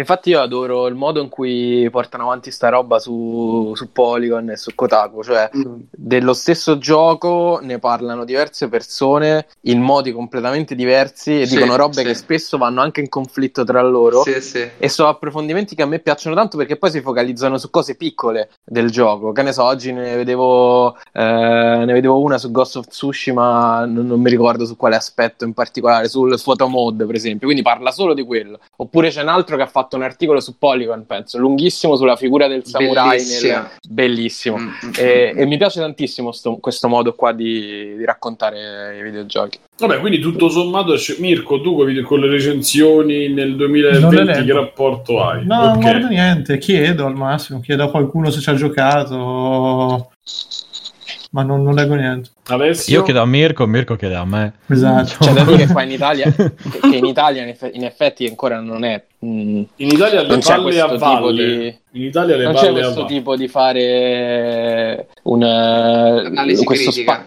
Spaccato tra, Beh, vabbè, fa... tra i, vabbè, spaccato di coglioni. L'ho spaccato tra i vari autori de, de, dello stesso gioco. Ecco. Secondo no, me sarebbe, no. sarebbe, una cosa figa da fare. Fossimo stati. An- Io seguo molto poco ormai le recensioni. Anche su cose piccole. Eh, vado a leggerle. Vado a leggerle appunto in seguito, magari se è un gioco che mi ha preso tanto, si è fatto discutere, ma negli ultimi mesi penso di ricordare solo della Last of e, e precedentemente Death Stranding, uh-huh. eh, dove mi è, mi è, interessato tanto andare a leggere i pareri di tante persone diverse. Eh, mi capita molto più spesso di finire a parlare nella cerchia di amici, con voi, per cui un po' questa comunità allargata di, di amici, se vogliamo, tramite internet, non tanto le recensioni istituzionali, per così dire. No, ma infatti... Sì, sai, in, eh, italiano, sarebbe... in italiano mancano, cioè io seguo molti canali stranieri che fanno analisi, come diceva anche eh, Mattia, eh, analisi di magari di, di, robe particolari oppure comunque ti danno quella, quel punto di vista a cui tu non hai pensato. A volte mi piace anche sentire recensioni di giochi che non ho giocato, però mi piace sentire proprio la riflessione, il punto di vista quello lì. Qua in... Sì, se ne trovano molte di più in inglese. Qua in Italia Infatti, manca... Mi che tu ci avevi consigliato video di Bunny Hop su, su, Metal Gear 5 che mi era piaciuto parecchio. Sì, c'è Bunny Hop, un punto di vista un po' Matteo, diverso. Matteo Matosis, Noah Gervais, ce ne stanno tanti. In italiano boh c'è Geeky Game. Eh, ma in inglese? Sì, sì, in italiano c'è Geeky Game che ogni tanto fa i suoi video sulle stranezze giapponesi Però Io in, in, piccolo, in, piccolo, su Panino provo a fare un po' quella roba alla Kotaku. Eh, cioè, per esempio, adesso fatto... sempre. No, vabbè, però diciamo che eh, per esempio l'ultimo che ho fatto su Ghost of Tsushima è solo sul, uh, sui rimandi alla cultura giapponese che sono presenti nell'ambientazione di Ghost of Tsushima e quelli che ho visto io. Eh, o può essere, che ne so, il, solo sulla scena finale di The Last of Us 2. Secondo me è più interessante fare un tipo di, di take così molto focalizzato su una roba sola piuttosto che fare il discorso scorzone. Cioè, quello ci sta nella recensione, però secondo me poi dovrebbero esistere anche i diversi pareri dei diversi autori all'interno del, del sito, perlomeno sui giochi più grandi, ecco. Cioè, in inglese riesco a trovare proprio dei veri e propri saggi, delle vere e proprie analisi. Qua in italiano mm, mm, non tanto, dai. purtroppo. Eh. Probabilmente Beh, c'è pure poco pubblico, come dire. Eh, infatti, infatti. Ma chi è che sta prendendo la bottiglia? Eh, scusa, Ste, che cazzo sei? Sembrava che stavi dando dei bacini. Non stavi dando dei bacini, dai, di la verità. Mi stavi dando dei bacini. Puoi dirlo a me, Fabio, oh, che mi stavi mandando i bacini. Cazzo, con, tu, con tutto quel Ring Fit Adventure mi aspettavo che la, la, la privi così la, la bottiglia. Matti, ma, ma tu guarda che la... ancora giocare? Io ho ripreso, io ho ripreso. Eh, io pure riprenderò domani, perché tanto palestra oh. chiusa. Vado. Brave. Allora, allora, scusa, come funziona? Possiamo giocare assieme? Come possiamo infilarcelo nel super il naso. Credo che se, se, se, siamo presenti, ognuno nella lista amici degli altri, ci, ci mette a confronto i, i piselli. Eh, ah, ma non puoi, fare, non puoi, fare, in diretta in cui uno vede il giocatore Magari, eh, secondo te Nintendo ti permette di fare no, queste eh, cose cazzo. con sincronia? Magari. Non so se hai visto Così il lo compravo, lo, l'avrei comprato pure io, guarda. No, no, allora, nel codice di Nintendo è, sì, sì, cioè, è no, la competizione da, da poi mi risveglia lo spirito competitivo, mi faccio gli steroidi, vi batto tutti. Esatto. Vedi Mirko vegano, dopo, dopo me... Divento vegano come Schwarzenegger, ovviamente. Sì. Così Tutto una forza, con una forza incredibile e inarrestabile. No, no, Beh, quindi aspetta, cosa stavo aggiungere... dicendo? No, eh, ah, sì, me lo sono ricordato. La bottiglia l'ha fatta Fabio con le sue mani, non è che la piega, lui la crea proprio, l'ha, l'ha fatta con un pezzo di, di cosa più grosso. Ha preso la sabbia. Esatto. come se l'è creato da solo, da un cucchiaio più grande. Più grande. No, volevo aggiungere prima che mi è ritornato in mente adesso, come video in italiano ci stanno anche quelli di Glitch uh, che ah, fanno ah, sempre quelli della cricca di Cugliandro e soci. La cricca no? di Cugliandro. Eh sì, il gruppo, comunque è sempre lui, per chi lo conosce. Sì, sì. Che dai, ah, anche quelli sono... Ne ho visto solo uno, eh. eh non era mal- malaccio, eh. magari provateli se interessa. No, c'hanno una bella produzione. Sì, sì, sì no, a livello di produzione sono fatti molto bene, quindi vedete un po' voi.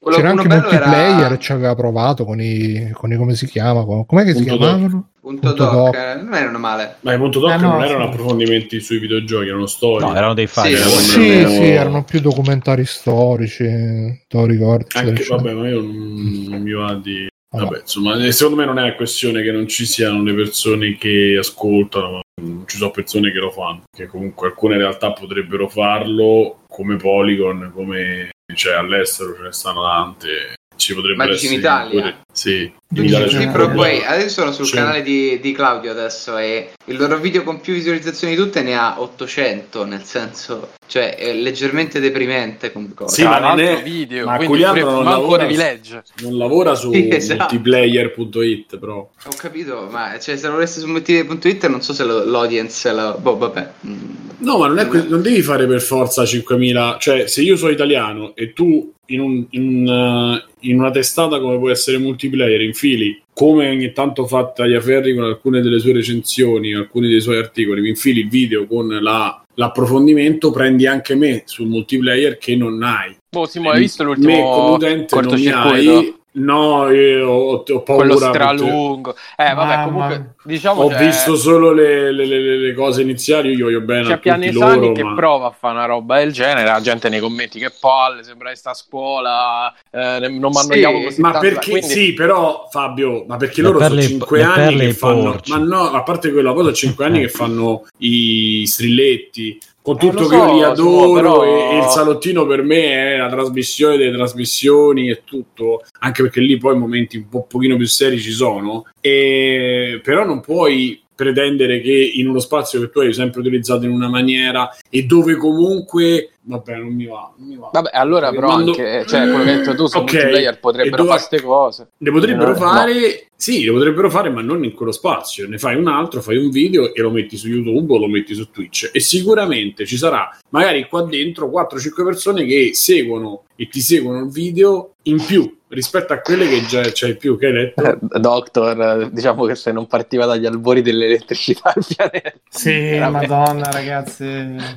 A parte no, io, io no. ho avuto i flashback di Davide con la dissonata del gatto. La, la, la slide a me non, non è dispiaciuto. È, è, dissonanza ludonarrativa. Forse cercavi no. dissonanza ludonarrativa. Vabbè, dai, a, a, almeno ha fatto Però... l'esperimento, magari poi sì, lo perfezionerà. Sì, sì. Ma sì, ma questo poi sono cose, ripeto, per me sono quegli spazi, sono quegli spazi che poi a un certo punto devi sapere dove se li vuoi ripensare, li devi ripensare in un'altra maniera e non così, perché comunque no, tutto quello che dico, ok. Cosa sta succedendo? No, niente, che io mi sto, mi sto, sì, sì, sì, sì, sì, sì. No, perché poi sta vado, cercando vado... di combattersi da solo ormai. Esattamente, mm. perché poi comincio a fare i nomi, esplua cose, fra... non voglio farlo perché problemi no, che mi... ah, quindi è una, lotta con, una, è una lotta con se stesso è bravo, stiamo, bravo, stiamo esatto. Quindi, però il discorso, il discorso che faccio è quello che se tu prendi eh, uno che la sa fare un certo tipo di approfondimento e lo fa, io lo seguo. Se tu quel certo tipo di approfondimento non lo fai e in Italia lo fanno persone che non lo sanno, cioè che per quello da utente non lo sanno fare, ma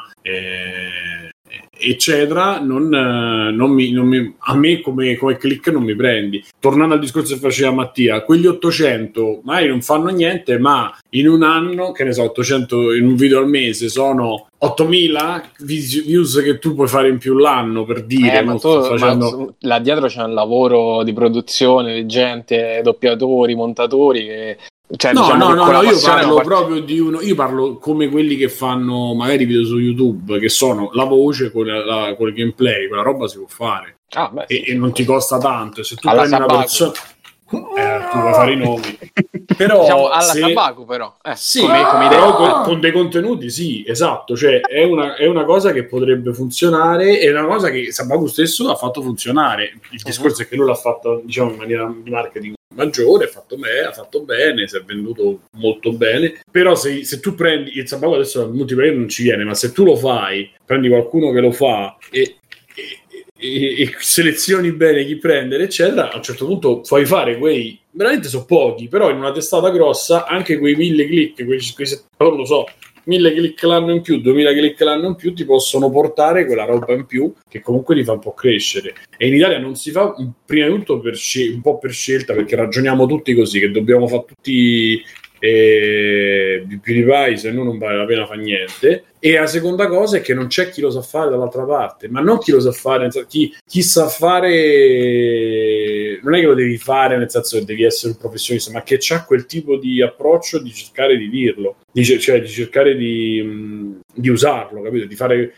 il punto di vista diverso perché poi uh-huh eh, appunto la gente ti scrive come fai apposta, te lo scrive per così, ma pure fosse apposta, se genera una discussione funziona lo stesso. Cioè, però insomma, per me è un problema, è un problema proprio di, di mentalità che ci abbiamo, perché l'Italia è un paese conservatore, di destra, di, di quel tipo di... di eh, non ci siamo mai smossi da lì. E quindi non inter- cioè, alcune cose non interessano. E un mondo dove è, una nazione dove il videogioco è il giochino per ragazzi, è Fortnite, cioè se prima era il Wii e il Nintendo, poi era la Play, adesso è Fortnite, non c'è manco più la piattaforma, perché oggi si parla adesso a giocare, gioca a Fortnite e shoppa, mamma fammi shoppa, perché io le vedo le mamme che, e Alessio pure che che sanno shoppare gli shop. No, Alessio che shoppa, Alessio va da te shoppa. Sì, vabbè, io, io senza, non riesco, dovete togliermi la carta dalle esatto. mani. Alessio fa peggio, gli regala, gli regala il tempo che non te lo ridà nessuno, i soldi, 10 euro, te li, li puoi rifare. Il tempo non te lo ridà nessuno, Alessio preferisce spenderlo in quello. E ognuno lo spende come cazzo gli pare, io guardo i porno. Ma magari il mio tempo vale così poco che vale la pena sfruttarlo così. Io ti conosco ormai da Alessio, se ti sei divertito...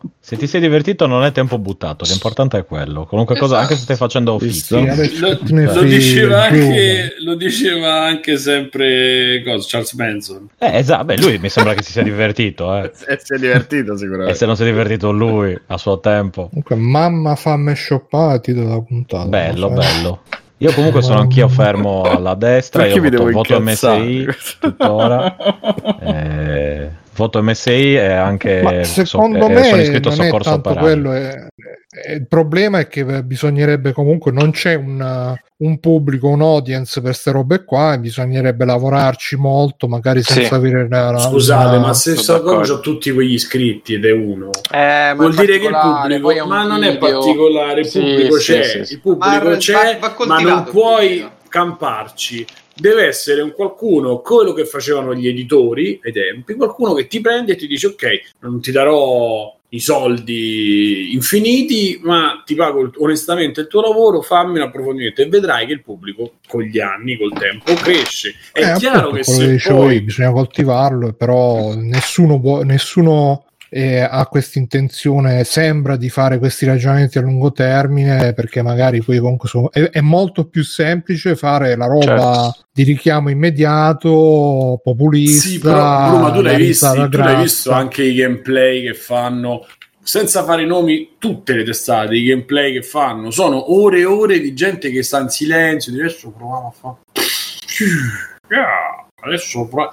Cioè, e, e non è uno, ogni testata giornalistica videoludica che fa le live sono quelle. Sì, eh, beh, dici, evidentemente quelle comunque devi anche fare un, un, un, un ragionamento di costi e re, benefici, no? Perché e che cosa c'è se fare... chiami uno che non gli dà niente, Appunto, gli darai 10 euro costo, sera? Eh, non c'è nessun costo e comunque ti, qualcuno sul canale Twitch lo recuperi e magari poi uh, lo, diciamo, lo rigiri sulla tua produzione di punta che può essere il cortocircuito o, o non lo so, le live di Every Eye, come si chiamano e, e spe- se invece vuoi fare il documentario, il punto doc, cioè il punto doc di multiplayer, certo, credo che a un certo, certo, punto abbiano fatto il ragionamento, ci costa tot, ricaviamo tot, ne abbiamo fatte 10 puntate, abbiamo visto che non vanno, abbiamo visto che magari, magari volevano anche, che ne so, rivendersele a Sky perché avevano un po' eh, quella, quell'impostazione da documentario televisivo, hanno visto che pure là non, non andava, a un certo punto hanno detto boh, eh, ma chiaro, quello, quello purtroppo, purtroppo non, il ragionamento è questo.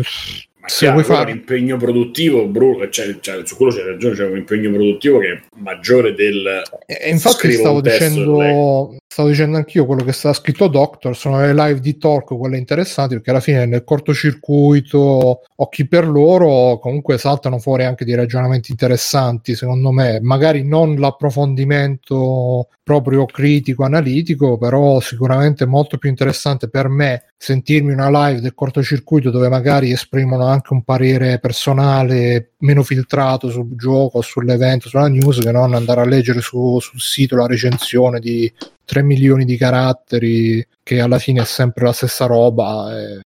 Ma io non so più a chi, chi, chi, chi, si le legge le recensioni ormai. Buh. Secondo me ormai sono tutte Fabio. Fabio. Fabio. Io le leggo. Io Fabio. Fai tu Fabio, ti leggi le recensioni di, di multiplayer di Every Eye, quelle da 80 pagine di, di... 20.000 non, caratteri. Non di tutti questi che hai citato, però eh, di altri. Citati due. eh, appunto. Però devo dire che saltello da una parte all'altra, eh, non me la leggo tutta filata, è difficile. No, è... leggi solo le parti in neretto. Pro... io volevo fare, volevo fare la rubrica. Eh, Bruno legge le recensioni di Fossetti perché lui c'ha quello stile no? molto. Però, per carità, tanto, tanto, amo- tanto, amore per Fossetti. Però, dopo aver letto 4-5, ma neanche, avrò letto mezzo paragrafo. Ho detto, vabbè, dai, la rubrica la rifacciamo un'altra volta. perché non, non, non boh, io lo, leggerei le recensioni, ma non so leggere, purtroppo, ragazzi, ve lo dico. Io quando c'avevo il eh, blog certo. Recensopoli, il grande blog blog recensò. Eh. feci una rubrica apposta de, de, um, di mini recensioni che, che, mi imponevo di fare delle recensioni in ma- due, massimo tre paragrafi, che secondo me sarebbe un esercizio da far fare a tutti su internet di, di condensare quello che vogliono dire in due o tre paragrafi, perché a quel punto, quando c'è quel limite, fai solamente uh, parli solamente delle cose essenziali non stai a dire ah nel lontano 1990 quando Bruno, scusami ma sono scritte sì è, il tuo ragionamento è una persona normale eh, che, che, scrive perché ha piacere di scrivere di manifestare una cosa. Quelle sono persone che devono sì no è vero anche quello eh. Eh, quindi pazienza. gio- la recensione è paragonata al gioco cioè la Stovas 2 ci sono 15 pagine tu dici guarda ne passano 3 fatte bene, no, 15. Eh, che cazzo ne so, adesso non mi viene in mente Death Stranding, che ce n'ha bisogno ovviamente di qui, però quello è un caso specifico. Però insomma, il gioco indie del cazzo che però c'ha la cosa rivoluzionaria, fanno quattro righe. Bello. Sì, però guarda, io ti dico per esperienza personale che è quello che vuole il pubblico. Ma il pubblico, eh. al pubblico, secondo me, piace dire ah, la recensione di 80 pagine, eh, esatto, però poi sì, non sì. se la legge. Eh, però, lo so, però se tu gliela fai di due, quelli... dirà, eh cazzo, ma eh, Ragazzi, quale, manca... salto, quale tasto salto, però adesso non lo so. Eh, io ti dico che è così, per esperienza personale. Io per la recensione con X si salta eh, è come quelli che si mettono il libro grosso in libreria per far vedere che ce l'hanno e poi non lo aprono. Che ce l'hanno grosso. Pensa che no, io di eh, alcuni mi vergogno che ce li ho dalla parte opposta alla costina. nella mia biblioteca ci sono le pagine. non sai Invece la cosa, figa, la cosa figa de, del. Uh, faccio un esempio della recensione di Kotaku di The Last of Us 2 è che il gioco è figo, eh, però mi è rimasta sta roba qua. Fai talmente tante robe brutte durante il gioco, c'è talmente tanta violenza che paravà, paravà, paravà, paravà, paravà, paravà, alla fine tutte le robe belle se le è mangiate la roba brutta. È una roba che non ti dice com'è il gioco, ma ti dà sicuramente un'idea più chiara di quale sarà lo stato d'animo con cui giochi, che forse è una cosa più utile rispetto a co- quale no, cazzo quello non sono recensioni, l'hanno abbandonato il format della sì, recensione. Sì, esatto, no, ma il problema è che qui è proprio il format che andrebbe rifatto tutto, ma il pubblico probabilmente Ma tutto io non posso, ma ecco, guarda che con tutto il bene. Ma ti immagini Fossetti che cerca di dire una cosa del genere? Ma secondo me ma non è perfettamente in grado, perché in realtà è più facile. Ma perché non devi fa. raccontare come è stata per te quell'esperienza. Ma non lo Secondo fanno. me è più facile. Ma, ma so, è un rischio che ti devi prendere perché se tu al pubblico che vuole la recensione di The Last of Us 2 con scritto con X risalta, ci sono i collezionabili, stanno, voto 9,5, invece gli dai una roba su come ti sei sentito tu mentre giocavi The Last of Us 2 e ti rompono il cazzo e tu non te lo puoi permettere. Ma non lo fai, ci sono pure questi articoli, solo che non li vediamo. No, poi sì, perché esce come il 146esimo articolo in seconda pagina, piccolo, scritto così, al 34esimo spam sui social, non lo apri Comunque, più. Visto, esatto, visto che stiamo qua, mi pare che abbiamo abbastanza seguito l'argomento, stiamo tornando a free playing numero 2. Eh, doctor, però quella non è un'analisi, no? Però per fare un'analisi non puoi basarti sui tempi di recensione, perché tante volte la roba ti arriva qualche giorno prima. Le analisi escono dopo, tu prima devi uscire con un articolo, diciamo, quando Ma... scade l'embargo. Ed è molto più interessante l'esperienza personale piuttosto piuttosto che il, la roba analitica su com'è, cosa c'è, quanto dura, quanti ma se voi, so. Sì, ma tutti quelli che seguono i podcast li seguono per questo. È il fatto per il quale noi facciamo gli sfoghi, le cose che o la recensione estrema, la recen- tutti i podcast, per dire uno, i podcast sono alcuni che fanno i video, cioè è proprio quello il bello, tra virgolette. Comunque Fabio, la, il condizionatore oh. con la finestra aperta non lo so quanto è geniale. Come lo so, mi dà fastidio con la finestra chiusa, l'aria proprio 100% del condizionatore, è so strano. Ah, vabbè, no. Sta raffreddando tutta Roma. Esatto, ti sta facendo un favore. Perlomeno, sì, esatto. Ah, Però, Gra- grazie a lui è 5 gradi in meno adesso. Mattia, tu dove sei? Sta rinfrescando anche a te? È vicino a Fabio, molto vicino a Fabio. Ah, sì? ah, ma poi Comunque... li devi andare a cercare come al solito dopo. Sì, esatto. sì, sì, dopo ci cerca. Io pensandoci, mentre parlavate, mh, eh, sembrava di risentire la puntata numero 3 vero, vero, vero. Però, eh, però effettivamente Simone mi ha dato una chiave che non avevo mai, mai usato. Mai, cioè, eh, io ho sempre pensato alle analisi come l'articolo scritto sul giornale da leggere. Però effettivamente i fiscali di oggi non leggono più analisi così lunghe. Sabaku fa la stessa cosa per quanto uno possa criticarlo, ma te la fa vendendoti sono io che ti racconto, cioè tu puoi vedere l'esperienza di Sabaku. Non è voglio eh, vedere no, cosa no, la detto, critica ah, mi racconta. Aspetta, sì. Non è voglio vedere che cosa la critica mi racconta e leggo una varietà di voci, ma è eh, siccome questo personaggio lo reputo interessante, voglio sentire l'esperienza di questo personaggio, che alla fine è la stessa cosa, è semplicemente una critica che assume forme più umane. È il lupo più, vestito più... da pecora quello, è molto peggio vabbè, per me. Vabbè, vabbè, per me è così. Mi sembra un po' esagerato, però è, è, un critico che ti può piacere come non piacere. Eh, poi tu pensi che lui dia nozioni ai ragazzi che magari Ma tu non sono pensi... corrette tu pensi che quando ti invitano alle, alla, alla, cosa, alla, alla presentazione, do, ospite d'onore che fa, eh, gli fanno vedere boh, Bloodborne, gli fanno vedere il gioco X e lui quando torna e fa l'anima de... che vabbè, quello che è, ti dica eh, mi ha deluso il gioco. No, no, ma è chiaro, so... quello è il problema, però quello è un altro discorso. No, eh, ma non parliamo di, di YouTube. No, infatti, no, no, Siamo no, tornati no, su YouTube. No, dai, Steam Machine. Comunque, come Steam Machine.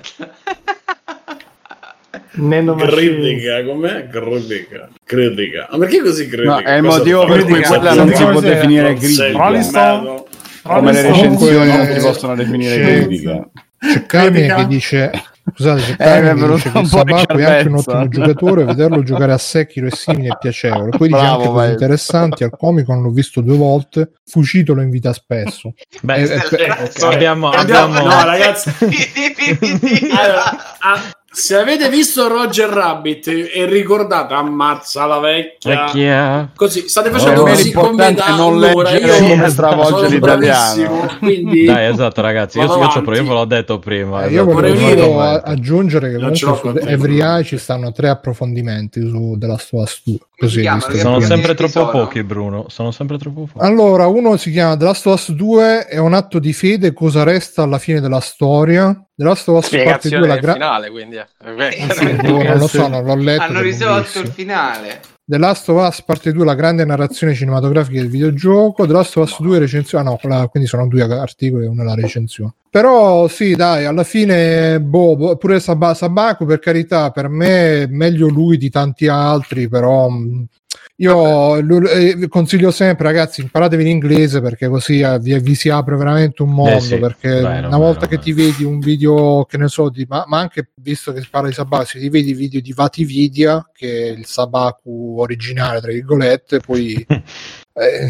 è, è, un po' come se dicessimo oh ragazzi ma che bello uh, Elisa di Rivombrosa che bello Riss e poi arriva uno oh ragazzi ma lo sapete che esiste CSI ah ma no ma Riss eh, dice anche le cose scientifiche, scientifiche sulla criminologia sì, però, però cioè, cioè meglio Riss di Riss di Lombroso che, che, che, ne so. Oh. Vabbè. Comunque, Vabbè. Allora, basta vorrei... triggerare, basta chiunque, ci, chiunque ci, ci, prova, comunque va dato almeno il, il diciamo non era male Lisa dato atto che ci, ci prova eh, no, di, a me rispetto a non lo so Game of Thrones Elisa di Lombroso sì poi quando deve tornare sull'isola alla terza stagione eh, ti ricordi? I, i, i flash sideways sideways Volevo chiudere con una che poi più che altro è una, uno sfogo che si lega abbastanza bene con questa notizia di io quando ho letto questa cosa ho detto vabbè io pure là vi devo reggere. Allora, il CEO di, di Spotify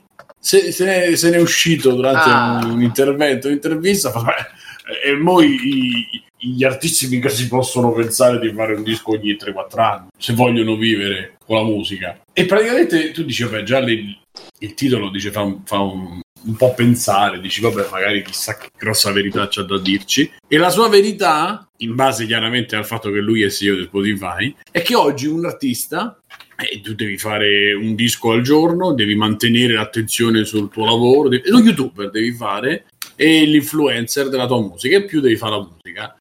Un, un scemo come quello spiega a, boh, che ne so, a James Blake, eh, spiega ai Daft Punk, spiega a, a un cantante, non lo so, a Ligabue come si fa a fare l'artista eh, o il musicista. A me questa cosa onestamente... Lui parlava ai giovani, lui parlava sì, agli artisti ma, nuovi. Ma in generale, Mattia, no, cioè, no, no, no, assolutamente. Lui parlava alle persone allora, che si lamentano. da Supreme, dillo, ma, ma, cioè, ma, tu puoi dire... No, ma lui diceva anche di diluire di più la fruizione, invece che una volta Sì, ogni... perché così state eh... sulla piattaforma mia. No, no, ma, ma io... di quello, diceva che il tipo di fruizione canzoni... è cambiato. Ma no, il tipo di produzione, che... scusate ragazzi, il tipo di produzione non è che è cambiato, il tipo di produzione c'è. È di cambiato. quelli che, che, vendono e che ascoltano, sì, è cambiato, quindi magari gli devi fare la, tutte le cazzatine per tenerti dietro, capito? È vero, cioè nel senso, ma poi magari non è la roba che ascoltiamo, almeno non è la roba che ascolto io, ecco, specifichiamo. Infatti, quindi, io pure non... sento solo roba che gente che è morta da almeno dieci anni. Eh, più o meno. Eh, che, no. Con strumenti veri. No, esatto, se io facessi uscire un gioco ogni quattro anni, morire, cioè nel senso, è, è, non è più il mercato, è diverso. Sì, cioè, Mattia, ma tu poi... non stai tutto il giorno su Twitter o su Instagram a fare la storia, guardate questo codice. Molti sviluppatori di giochi, sì, codice. molti sviluppatori indie su Twitter stanno lì a fare le GIF simpatiche dei loro giochi, così stanno sempre sulla cresta dell'onda. Cioè, è tutto il mondo che è così. Cioè, quello che dicevo anche su no, Facebook. A me non piace, specifichiamo, non è che dico che, no, che, no, c'è, che tutto però, il mondo è così ed è bello. La gente però è vero. Cioè, il problema è che con internet diventa tutto eh, democratico. Sì. Chiunque può fare musica, chiunque può distribuirla, è immediato e quindi è evidente che purtroppo non può essere come 40 anni fa dove esci con un disco e sei uno dei pochi, in realtà anche là c'erano tanti, però di meno. Ah, ecco, tipo di... fortuna te lo stai dicendo da solo. No, no, ce ne, ce ne sono sicuramente di più adesso gli artisti, però rispetto a. No, probabilmente sì, ma la pensiamo tutti alla stessa maniera. Eh. Nessuno sta dicendo che lui abbia detto cose giuste. Nel ha senso, giuste, una, non una condivisibili. perché uno che fa. Scusa, Matteo, ti lascio. Vai, vai, è vai. giusto il procedimento del fatto di dire io ho un prodotto e mi spingo il prodotto sui social. Io sono assolutamente d'accordo su questo. Ma Fedez io lo preferivo quando faceva i dischi, non quando faceva l'influencer e, e i pezzi che fa adesso, per dire una, una stupidaggine. Cioè, un artista, e comunque lui non ha bisogno di, ha solo bisogno di soldi, non ha bisogno di promuoversi tramite i social. Però dico, quando mi esce un, uh, un Maseo e un Anderson Pack Anderson Packer non è che c'ha bisogno, quello deve fare i dischi, deve fare i featuring, non deve fare i, le fotine e spingersi i dischi e fare i pezzi da due minuti perché così su Spotify aumentano i, i riascolti. Cioè, non si può piegare tutto a quello perché poi diventa tutto così e non può, di- secondo me non può diventare tutto così. Ma forse vale per quelli certi che fanno generi. i dischi, i dischi. Eh, Steph, purtroppo valgono tutto. Cioè, no, no, non lo so. Però io poi... ho una domanda. Cioè, noi adesso eh, paragoniamo no, Spotify che, come hai detto giustamente tu, vuole far diventare i youtuber. Quindi ogni giorno, ragazzi, ho già fatto una nuova canzone, sentite. Mm. Eh, Cos'è però, l'astronave? Eh sì, la canzone, la canzone del futuro. Eh no, sono i Rockets.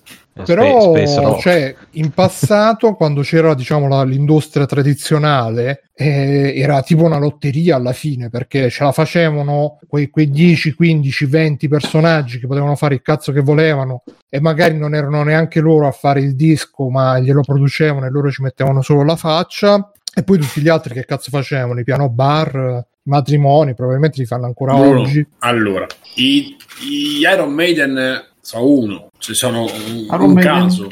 Esatto, i Metallica è un gruppo, è chiaro che sotto ce ne stanno tanti cioè, Quello che voglio discorsi... dire è, scusa, eh, poi ti lascio sì, sì, la parola. Pensavo che quello che voglio dire è, no, non, ho, non mi veniva. È, alla fine Uh, tu giustamente dici gli Iron Maiden sono uno, però tutti quelli che non sono Iron Maiden davvero in passato guadagnavano di più rispetto a quanto possono guadagnare oggi stando su Spotify?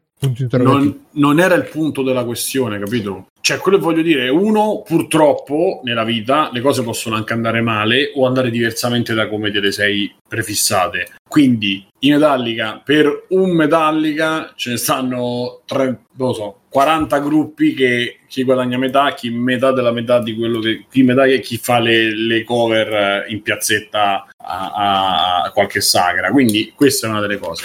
Il discorso è che tu che sei il promotore, che sei praticamente il... Uh, hai accentrato tutto quello che è la distribuzione musicale sotto di te, spieghi alle persone che invece di cercare di concentrarsi sul loro prodotto, debbano fare quello, ma in più devono essere, devono farlo in una maniera che è congeniale al tuo, alla tua maniera di distribuzione.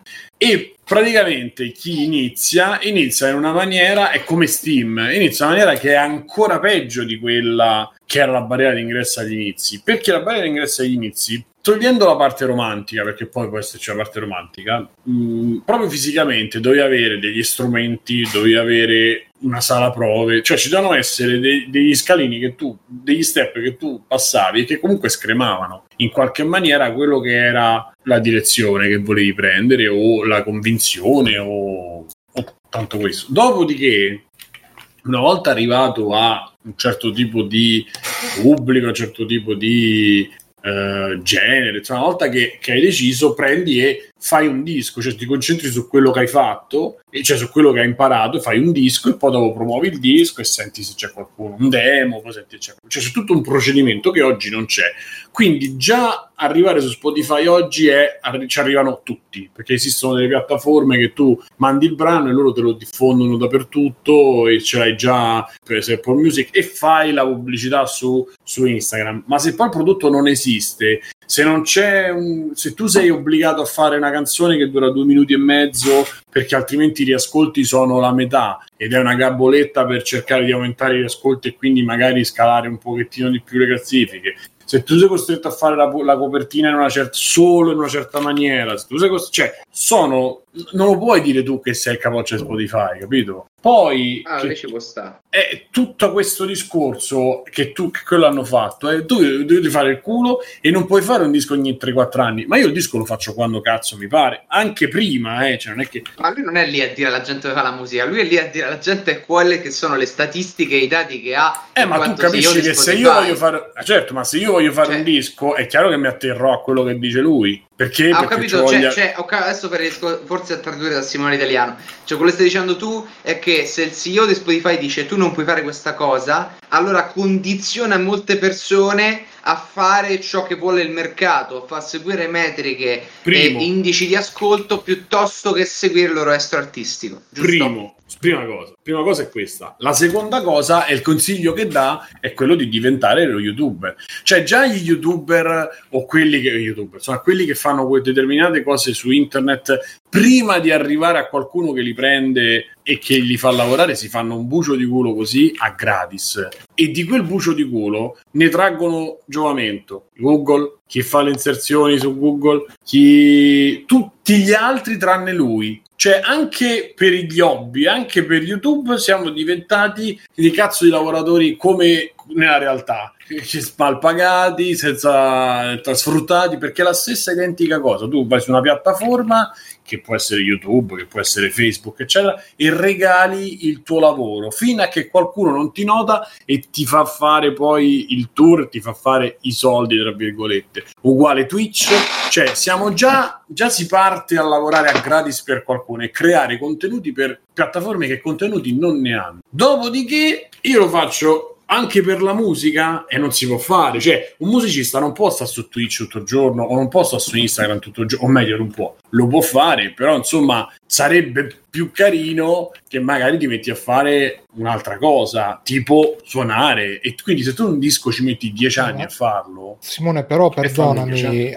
alla fine, cioè, comunque il mondo della musica, specialmente quella pop, ha sempre girato intorno al fatto dell'im... cioè, per tutti i musicisti che arrivano sulla eh, arrivano alla ribalta, ce ne staranno 100 che sanno suonare molto meglio di loro, sanno più, molto più, però sono meno personaggio e magari sti 100 poi finiscono a fare quelli dietro le quinte che compongono, fanno, arrangiano e tutto quanto.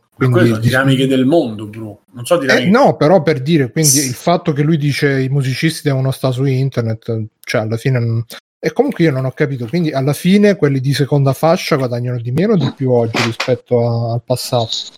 io, io, non è che ho delle statistiche chiaramente, però quello che, ti sto, quello che dico è che il musicista oggi guadagna con i live, guadagna col merchandise, guarda, guadagna con altre forme che, che, sono meno legate alla distribuzione musicale. E questo è un po' il discorso. Prima magari comunque ancora fare un disco ti permetteva magari di andare o il passaggio appunto a Sanremo in radio, l'ASIA, cioè ti permetteva fare l'autore, cioè c'è un mondo dietro di roba che ti permette, ti permetteva di effettivamente di camparci.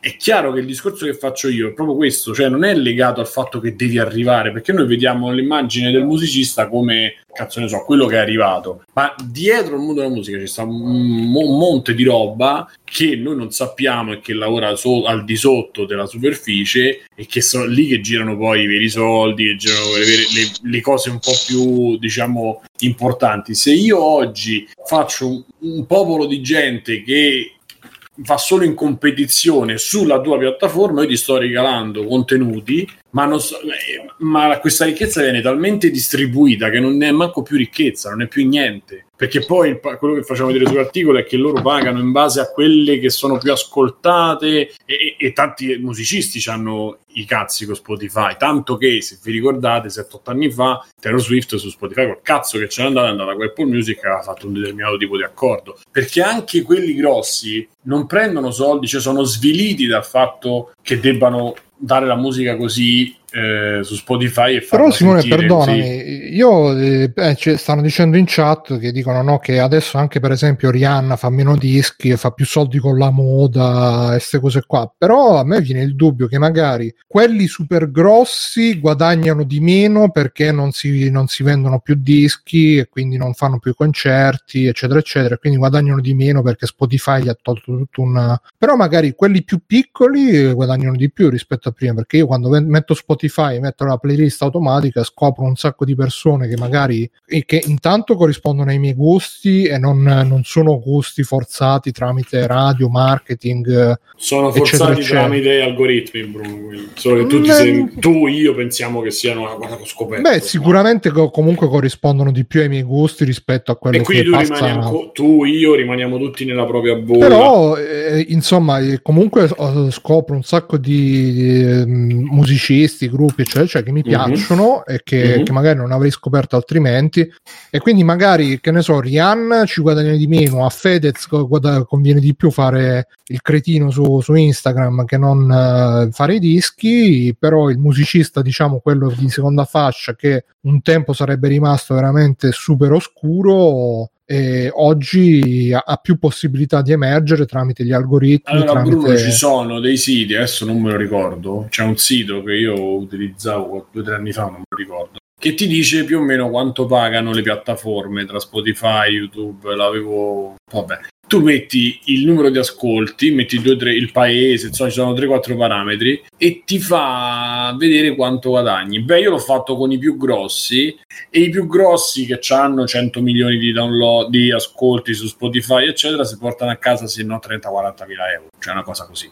Quindi stiamo parlando di quelli che hanno 100 milioni di ascolti, una cosa così. Fatti il conto, uno, un Brunori della situazione che comunque in Italia è conosciuto, come fa tramite questi, o, o uno ancora più sotto. E io avevo delle, delle, tracce su Spotify, poi non le prendevo, le edizioni non erano mie, eccetera. O chi c'ha, tanto lo conoscete qualcuno che c'ha la traccia su Spotify, chiedigli quanto ha fatto di revenue negli anni. Sì, sì, no, ripeto, uh, bisognerebbe po- poco, te lo dico io, poco. Ma, ma meno che poco. Secondo me qual è l'alternativa? Cioè, se l'alternativa è che, mh, mm, che, vai a fare il concerto nel locale che al massimo ti paga da bere e deve farti... Di, è così Bruno, si inizia così, eh, si inizia così. Eh, Poi però magari fai... finisci pure così. Eh, eh, ma la vita è fatta che, che puoi finire anche così. Cioè, eh, però possiamo... se invece di arricchire il localino arricchisci Spotify, al alla fine non è che cambia, anzi, magari ripeto con Spotify uh, alzi pure qualcosina di più. Ma questo boh, sono punti di vista, cioè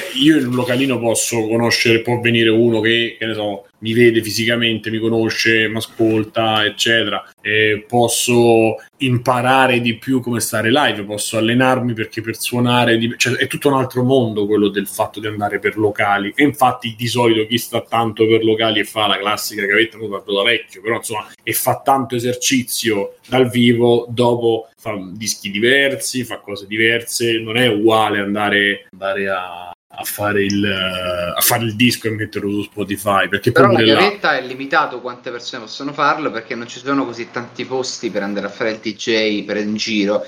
Mentre online ognuno può, può, può provarci. Il discorso è, se posso permettermi... So, un... dai, dai. No, è che secondo me ti stai lamentando di una natura che non è la natura della musica o di Spotify, ma la natura di internet oggi in generale, su tutto quanto, da quello che non ha fatto la gavetta come scrittore e si dichiara scrittore perché ha un blog, alla persona che fa video su YouTube con la telecamera, a quello che vuoi sicuramente si è, presso, si è, perso un processo, no, è un imbuto no, a strati che prima tagliava tante persone al primo strato. Sono stati rimossi gli strati e quindi un sacco di persone possono passare subito al strato dopo. È chiaro che questo causa tutti i problemi che dici tu. C'è un mercato mercato con tantissime persone, ci sono meno soldi a distribuire, eccetera, eccetera, eccetera, eccetera. Per me il positivo, che è il fatto che molte più persone possono accedere a questo mercato, comunque trionfa su tutto il resto. Poi tu mi puoi dire, come stai cercando di dire, immagino, che questo accesso al mercato è un accesso finto, perché è vero che tu puoi accedere, ma se tanto ti paga un centesimo che ci accedi a fare. Quindi immagino che la tua argomentazione sia che questa democratizzazione sia una finta democratizzazione, perché in realtà nessuno fa niente. Quindi era meglio quando c'erano in meno. Io penso, mi permetto di dire quello che ho detto anche da un'altra parte, è che è una enorme banalizzazione che vi farà molto ridere, ma che il problema sia nel capitalismo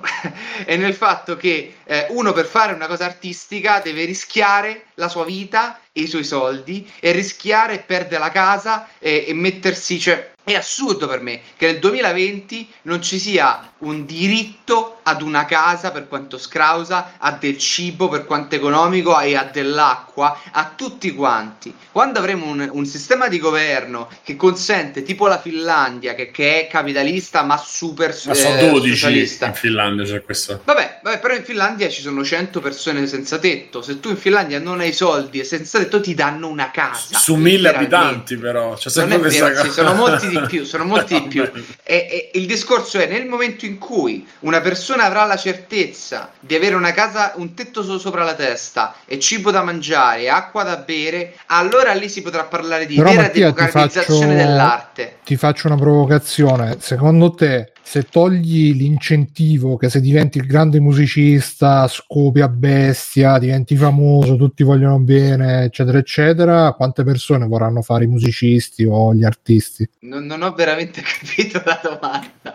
Non ho capito, nel senso pure secondo me, cittadinanza. Secondo me molte persone vogliono entrare nel mondo dello spettacolo perché comunque c'ha la promessa che se sfondi nel mondo dello spettacolo uh, c'hai, c'hai, successo, c'hai la fama, te, sei, sei amato da tutti, c'hai accesso a, ad ambienti super, eccetera, eccetera. Ho fatto il medico per gli stessi quattro motivi di tutti: donne, soldi, potere e donne. Esatto.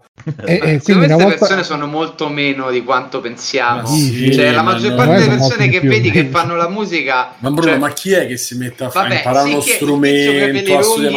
Ma, ma c'hai un'idea che di quei quattro che c'avevi dentro casa e vabbè, ma ti hanno rovinato la vita questi. Non, non, non ma è... guarda, dei quattro che c'avevo dentro casa, eh, l'unico che veramente era, ma, ma anche quello che era più tecnico, diciamo, comunque uh, c'erano tutti la, la, il culto della, della rockstar, non Ma della musica, della rockstar. Bruno, se quello stava dentro, dentro, casa tre ore al giorno a fare, a fare gli esercizi, ci avrà avuto pure il culto a rockstar, ma era uno che studiava lo strumento con cui suonava. Eh, però nel momento in cui tu togli la, la figura della rockstar e lasci solamente le tre ore al giorno di esercizi, quante persone vorranno fare queste tre ore tu, al giorno? Tu c'hai questa cosa, Bruno, che per te, cioè, non capisco se uno soffre, se uno ha fatto, fa delle cose che lo fanno soffrire, che gli privano eh, delle gioie della vita, allora è meritato che poi faccia eh, as- che ascenda a qualcosa. Se uno studia e poi vive, per te è uno che deve essere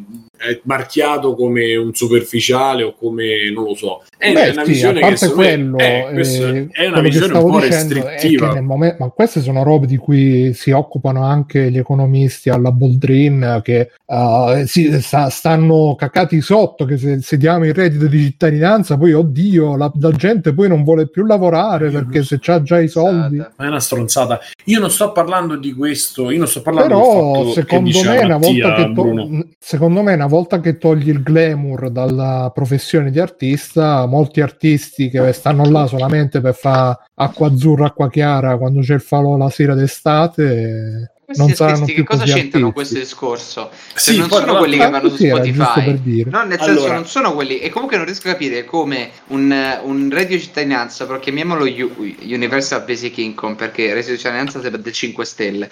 Uh, un Universal Basic Income cambi questo glamour. Ci sarà comunque chi è più famoso e chi meno, solo che per fare artista non devi morire. Cioè, la differenza è questa: che tu non devi dire c'ho un'idea per un gioco, però per sì, farlo devo rischiare. Era giusto una provocazione, eh, sì, dai, ora fare... sarà pieno di rock rockstar con reddito di cittadinanza, immagino. Cioè. Ma Mattia, ma il no, discorso, cioè, ragazzi, sì. ma Matti, eh, Mattia, il discorso che facevo io, tu l'hai da una parte l'hai colto, poi dopo l'abbiamo avvirato da un'altra parte. Il fatto, e non è legato al capitalismo e basta, che il capitalismo c'era anche quando c'era le Zeppelin il capitalismo, quindi cioè, ah! esatto, quelli sono il sì, ma le Zeppelin c'era uno, però vabbè, sì, sì. Sì, beh, le Zeppelin non erano uno, perché poi c'erano gli Stone, perché poi c'erano i, oh, sono stati i Beatles prima, perché poi c'erano stati i Monkeys, che poi sono stati eccetera, eccetera, eccetera, quindi vabbè. E tra l'altro le Zeppelin, l'appropriamento culturale, tutto blues che hanno rubato, se senti le tracce, tutto quello che volete, ok. Però ehm, il fatto è che quando c'è tutta questa voce, è come i, come i social, non ce l'ha nessuno la voce. Prima, prima cosa. Seconda cosa, io non è che ho detto non devi andare su Spotify, non devi fare, quest- cioè non devi ovviare a queste cose o devi combatterle. Il discorso è che devi fare, però, secondo me, devi faticare su quello, sullo strumento, sull'idea che c'hai. E mi viene l'esempio di Da Supreme, perché Da Supreme, che tutti noi fanno, ha fatto il disco da solo, è diventato 18 anni un fenomeno. Quello tre anni fa stava, eh, contrattava con Salmo, contrattava, ha fatto le basi con tutti i più grossi, ai più grossi, ha fatto collaborazioni. Quello aveva 17 anni e non stava sui social a fare il coglione, o meglio, stava sui social a fare il coglione, ma le altre X ore stava sul computer a tirar fuori qualche cosa.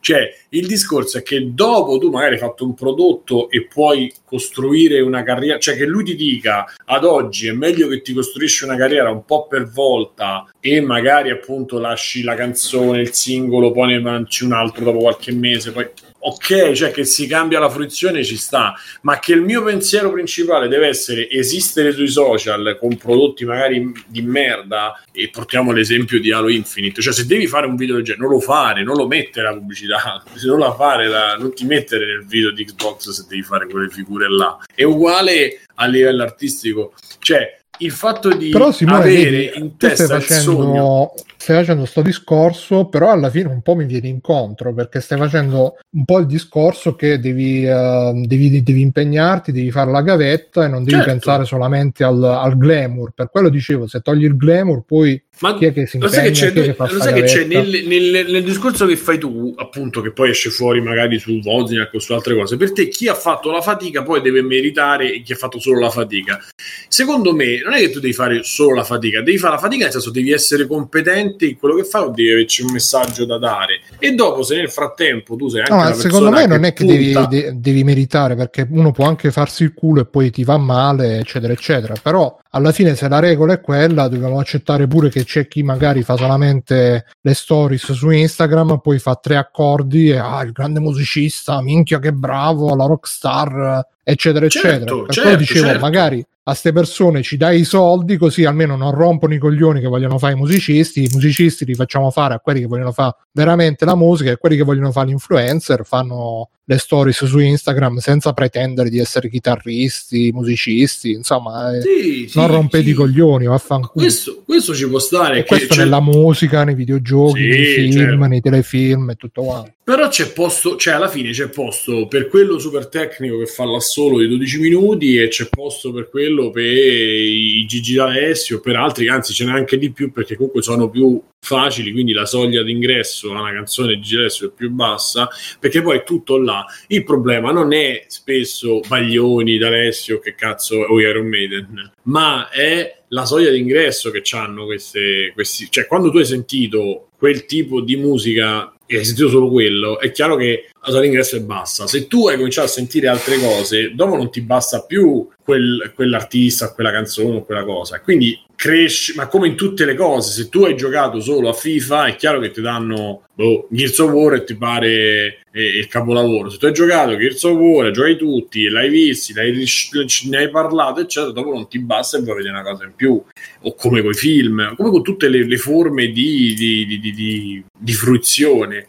E quindi, vabbè, basta, dai, sto solo, era solo il mio sfogo verso verso questo perché mi è sembrato sì, un po' no, poi lui come, come si è posto, ma anche forse come è stato riportato nei titoli, cioè veramente sta cosa, oh, non dovete più aspettare, dovete fatturare, figa, eh, cioè, eh, veramente... cioè, mi è sembrato un po' quello. veramente e... una roba che, cioè, porca puttana, ma questo c'è cioè, gente che quando nel futuro, che magari non è neanche così lontano, esisteranno le intelligenze artificiali che ti fanno la musichetta pop eh, in 10 secondi e poi un'altra cosa, cioè vaffanculo come sempre le case discografiche che quando c'era Napster no i poveri musicisti con Napster non guadagnano niente perché? perché in quel caso loro ci perdevano mo che invece con, con Spotify ci guadagnano e i musicisti fanno la fame ah chissà com'è non, no, non stanno là a fare a fare il pianto. No, Spotify, i poveri musicisti. Se ne fregano un cazzo perché tanto pure con Spotify guadagnano i musicisti. Fatturare, figa, né? Mica potete aspettare 3-4 anni per fare un disco, eh? Hai mischiato un po' loro. le cose, ma qua apriamo un discorso di, di, due ore. Quindi. Vaffanculo loro, i reality, i produttori, i talent scout e tutti queste sta gente. Invece io rivoglio, proprio, io rivoglio proprio quel cazzo di mondo lì perché quando veniva fatto con un criterio venivano fatte bene queste cose e c'era tutta quella roba che Mattia diceva ah, adesso è bellissimo perché non c'è. Invece c'era proprio quella roba lì che per il 70% era giusta e per il 30% era marcio, e ok, diciamo così, 50 e 50, però c'era quel cazzo di mondo dove ci stava qualcuno che ti, ti, ti sentiva, che ti portava a conoscere musicisti, che, che, creava un movimento sotto di te, intorno a te, sopra, sotto, che creava un prodotto, cioè senza Quincy Jones Michael Jackson non sarebbe mai esistito, e senza Rick Rubin metà della musica del pop rock metal degli ultimi vent'anni non ci sarebbe stato senza Rick Rubin. Cioè, ci sono nomi enormi, non quelli che, che sfruttano la gente per fare la scopata, ma no, no, nomi enormi che ci sono stati qua da noi, in Italia, in tutto il mondo, che hanno fatto proprio quello e hanno capito, hanno, hanno messo insieme potenze, talenti, eccetera. Senza di questo c'è la musica che c'è oggi, che fa fondamentalmente cagare. Quindi io aspiro, tanto non succederà mai purtroppo, però aspiro proprio al ritorno di un certo tipo di, uh, di approccio a, alla musica. Quindi vabbè. Extra credits. Facciamo oggi siamo andati lunghi, però insomma, facciamo un giretto di extra credit. Visto che sono stati in silenzio, farei iniziare Fabio. Se ti vuoi dare un extra credit, certo. Allora, intanto sto ancora giocando a Ghost of Tsushima che dura tanto, eh, mi piace ancora, quindi è un buon segnale. Beh, vi continuo, continuo a suggerirvelo. E sto giocando a um, uh, Fairy Tail su Switch, che è uscito qualche giorno fa. L'avventura dei fari. No, è, il, è, un JRPG tratto dalla serie animata, dal manga, insomma, Fairy Tail, eh, che io ho vistucchiato, non è che ho visto, ho letto particolarmente con attenzione, eh, ed è, potrebbe essere un problema perché tra l'altro il gioco parte a metà del, un po' prima di metà dell'opera, eh, però diciamo, insomma, non è non è che sia Tolstoi, insomma, si, si, capisce più o meno quello che succede, quindi eh, è un JRPG abbastanza canonico eh, che ha un sacco di difetti in realtà, soprattutto Porca puttana, punto... Fabio, costa 60 dollari sta roba. Eh, lo, lo, sto recensendo. Però, però le eh, tette vabbè, allora, delle protagoniste femminili sono enormi. Sì, quindi sì, alla infatti, fine quello, quello sarebbe stato il su- quello sarebbe stato il pregio. Sì, sì, no. Ah, quella è da un anime, tra l'altro. Mi pare, detto no? Sì, sì, ma è famosa come serie. Sì, ok, ok. Eh, no, è, il, però, sì. è, lo stesso autore di Rave. Non so se, se, se ti suona meglio. Che è un manga stato abbastanza, anche abbastanza famoso qua in Italia. Vabbè, no, ma lo sai e... che non so leggere, quindi. Non c'è problema. Basta che guardavi i tettone. No, io guardavo, io infatti io guardavo Rave e basta. Voleva eh? dirci questo fatto. Eh? No. Eh? E basta. Niente, e poi vi ho persi. Io ah, ecco. ho, le- ho, letto Rave all'epoca e poi avevo visto qualcosa di ferite e avevo detto che palle è uguale e già Rave era sì, uguale. grosso modo, sì, infatti è uno shonen classicissimo dove sconfigura il nemico più forte ogni volta. Ma ho già visto in fumetteria l'ennesima serie dello stesso autore di Romashima che è ancora uguale quindi madonna sì ecco quindi dicevo non è, non è questo grande problema insomma se non l'avete letto diciamo che grosso modo potete capire quello che succede né? E, mh, sì, ecco, allora partiamo subito dal punto di forza, come diceva Mattia, eh, che sono tutte super maggiorate, quindi sono tutte, c'è tantissimo fanservice, eh, anche se poi eh, incredibilmente l'hanno censurato con la patch dei One. Esatto. Cioè hanno, passato le, hanno diminuito le tette. Come... No, le tette sono uguali, però... Ora ce n'è solo una hanno oscurato è, è una di forza tre invece che due piccola ce n'è una tre eh, no han, hanno oscurato i, pan- i, panty shot quindi quando, ah, quando inquadrano da sotto no. tutto nero. Sì, è orribile. Come è tutto no, nero? Sì praticamente non, non, non c'è ma chi è come nella realtà? Eh. Skirt, sì, c'è il fade nero, ma nel senso che cioè, fa lo shot da sotto è nera con la parte del personaggio o, o, o... cioè, cioè la in che senso finisce nel nero, sfuma nel ma nero. Solo in Occidente vuoi... o anche in no, ovunque, ovunque. Uh, Infatti io non capisco l'idea di fare un gioco basato in gran parte sul fanservice e poi censurarlo, però. Vabbè. Eh, comunque diciamo così si crea, si crea controversia, eh, no? Il vedo non vedo, capito? Eh, esatto. E dicevo, ha un sacco vai, vai. di difetti, soprattutto dal punto di vista tecnico su Switch, è mezzo disastroso perché gli FPS veramente scendono sotto i 20 in alcuni frangenti e c'è anche un bug assassino che quando carica continua a caricare all'infinito, quindi devi riavviare il gioco. Eh, però um, ha un flow molto figo perché praticamente l'idea è che Fairy Tail è questa gilda di maghi eh, tu scompari per sette anni poi torni dopo sette anni e devi riportarla ai fasti di un tempo no? e quindi tutte le missioni che tu fai è, strutturato un po' come Final Fantasy XII quando avevi la bacheca delle missioni tu andavi lì, sceglievi la missione, la facevi la riconsegnavi e salivi con, con le missioni sempre più fighe e questa è una parte side però molto importante all'interno del, de, della insomma, del gioco, anche della narrativa della main quest. Eh, e quindi una, c'è questo senso di progressione perenne, perché poi ta, te, ti si ingrandisce la gilda, puoi mettere i negozi nuovi, puoi mettere, che cazzo ne so, le robe che ti aumentano gli HP, e c'è questa progressione praticamente per ogni missione che tu consegni, ed è una roba che ovviamente ti crea dipendenza, è messa, è messa lì proprio per questo motivo. Eh, e poi una roba bella è il sistema di combattimento, perché essendo loro maghi è completamente basato sulla magia, quindi diciamo che gli attacchi fisici non, quasi non esistono, non li utilizzi mai. Eh, ed essenzialmente sono ricreati tutti gli attacchi del, del manga in maniera anche abbastanza fedele. Eh, e i combattimenti sono tendenzialmente più spettacolari. il manga? Sì, l'ho letto, ho visto anche un po' l'anime, però non l'ho visto tutto, anche perché poi è mega lungo proprio come, come anime, mm. sono tipo 300 episodi, una, una, una follia. Yeah. E, ehm, e, quindi insomma dicevo che i combattimenti sono son molto spettacolari perché sono solo magie, eh, ricreate bene, tra l'altro con, il combattimento eh, avviene su una specie di scacchiera, quindi tutti gli attacchi dei personaggi colpiscono diverse aree della scacchiera, hanno delle, eh, degli effetti di status sui nemici, tipo sposta sposta il nemico una, una, una, una, tassello più avanti, sposta il nemico un tassello indietro, quindi riesci pure a posizionarteli. E, ehm, e, esatto, con questi rumori. E a richiamare gli altri personaggi per aggiungersi all'attacco. Insomma, è abbastanza, abbastanza figo. Ovviamente va giocata difficile perché il livello di difficoltà è non pervenuto, è normale.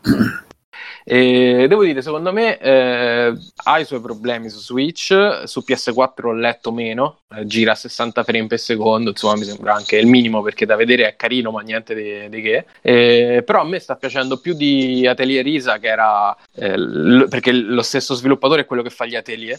E, um, Atelier Risa è un po' il capitolo che è piaciuto a tutti, anche a quelli che no, solitamente non apprezzano questo, questo brand, però a me non è piaciuto per niente, quindi sono un po' il, il, fuori dal coro. Invece questo qua mi sta, mi sta prendendo perché c'ha questo loop eh, che si ripete un pochino eh, ridondante, però secondo me c'ha, c'ha, questo senso di progressione perenne che mi tiene abbastanza incollato.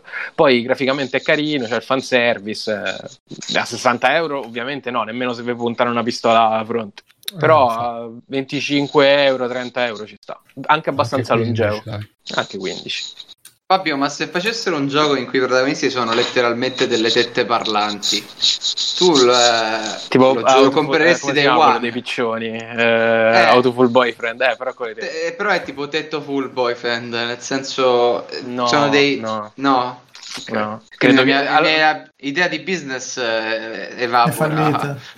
Io vorrei comprare il, vorrei preordinare questo tuo gioco adesso. Sì, sì, ma anche se, anche se è un'idea. Non e desidero abbonarmi alla tua rivista. Mm. Va bene, dai, scusate. E posso emularlo? Lo puoi emulare, sì, lo puoi emulare su tutte le console che vuoi. Con RetroArch, gen- okay, Come si chiama quello de- con i pisellini lì, Genital Justice, però con le tette. Eh, eh però, però, però non lo potete Jousting. Jousting. Jousting. Come si chiama? Dai, comunque. si sta strusciando sul microfono, ragazzi. Non fate non io. microfono. Mezzo consigliato. Poi, se vi piace, insomma, se vi piace l'anime e il manga, non è che ci avete tanto da scegliere. Non è Dragon Ball che ci stanno 84 giochi, quindi mm. niente. passi la palla. Bene, bene. Ah, Mirko. io a Mattia allora. Mirko, no, Mirko. Ah, Mirko, ah, Mirko. Grazie, Matti. Di Ciao, Matti. allora, io questa settimana mi sono finito The, The Surge, The Surge 2 e mi è piaciuto e molto in linea con l'uno hanno un po' ripulito il combattimento che adesso c'è una parata temporizzata fondamentalmente che dovrebbe essere un po' simile a For Honor da quello che ho capito. C'è una specie di quick time che quando ti sta per arrivare il colpo se premi parata e la direzione dal lato in cui arriva il colpo ti fa sta parata automatica cioè no, fa una parry. Sì, un po' ispirato sì, è divertente, quindi questo cambia abbastanza l'approccio, specialmente con i boss, in cui diventa molto più eh, riuscire a imparare bene il timing delle, delle combo de, del moveset del boss e glielo riusi contro.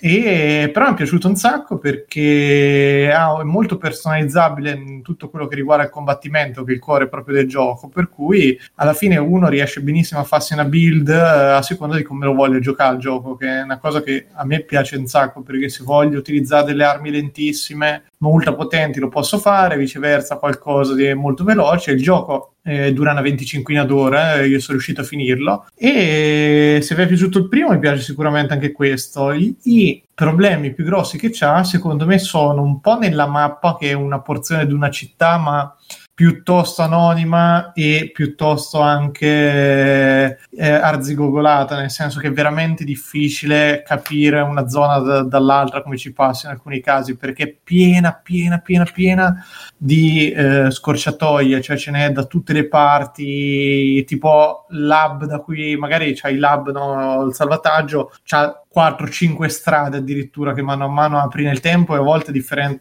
cioè, a distanza anche di ore un punto dall'altro, per cui ogni volta ricordarsi una zona dove porta è ba- molto molto complicata, però si vede che c'è una gran cura da quel punto di, di vista lì. Dall'altra parte la storia, boh, non, non, lo so che gli è venuto in mente, cioè hanno cercato di buttarci dentro più roba secondo me di quella che era strettamente necessaria, e mentre nel primo giocava proprio sull'atmosfera, cioè avevi una canzone quando andavi nei salvataggi che già funzionava benissimo, ma c'era un'atmosfera un pochino più malaticcia, più misteriosa, cioè riusciva a coinvolgerti senza solito dirti particolari robe. Questa boh l'hanno cercato di complicare con una sottotrama delirante in certi punti, tant'è che tutte le, le sottomissioni che uno incontra io mollo, l'ho proprio mollate perché non capisci né le ricompense che hai nel farle né del de perché ti devi mettere aiutare queste persone che ti chiedono ognuna del, delle robe assurde e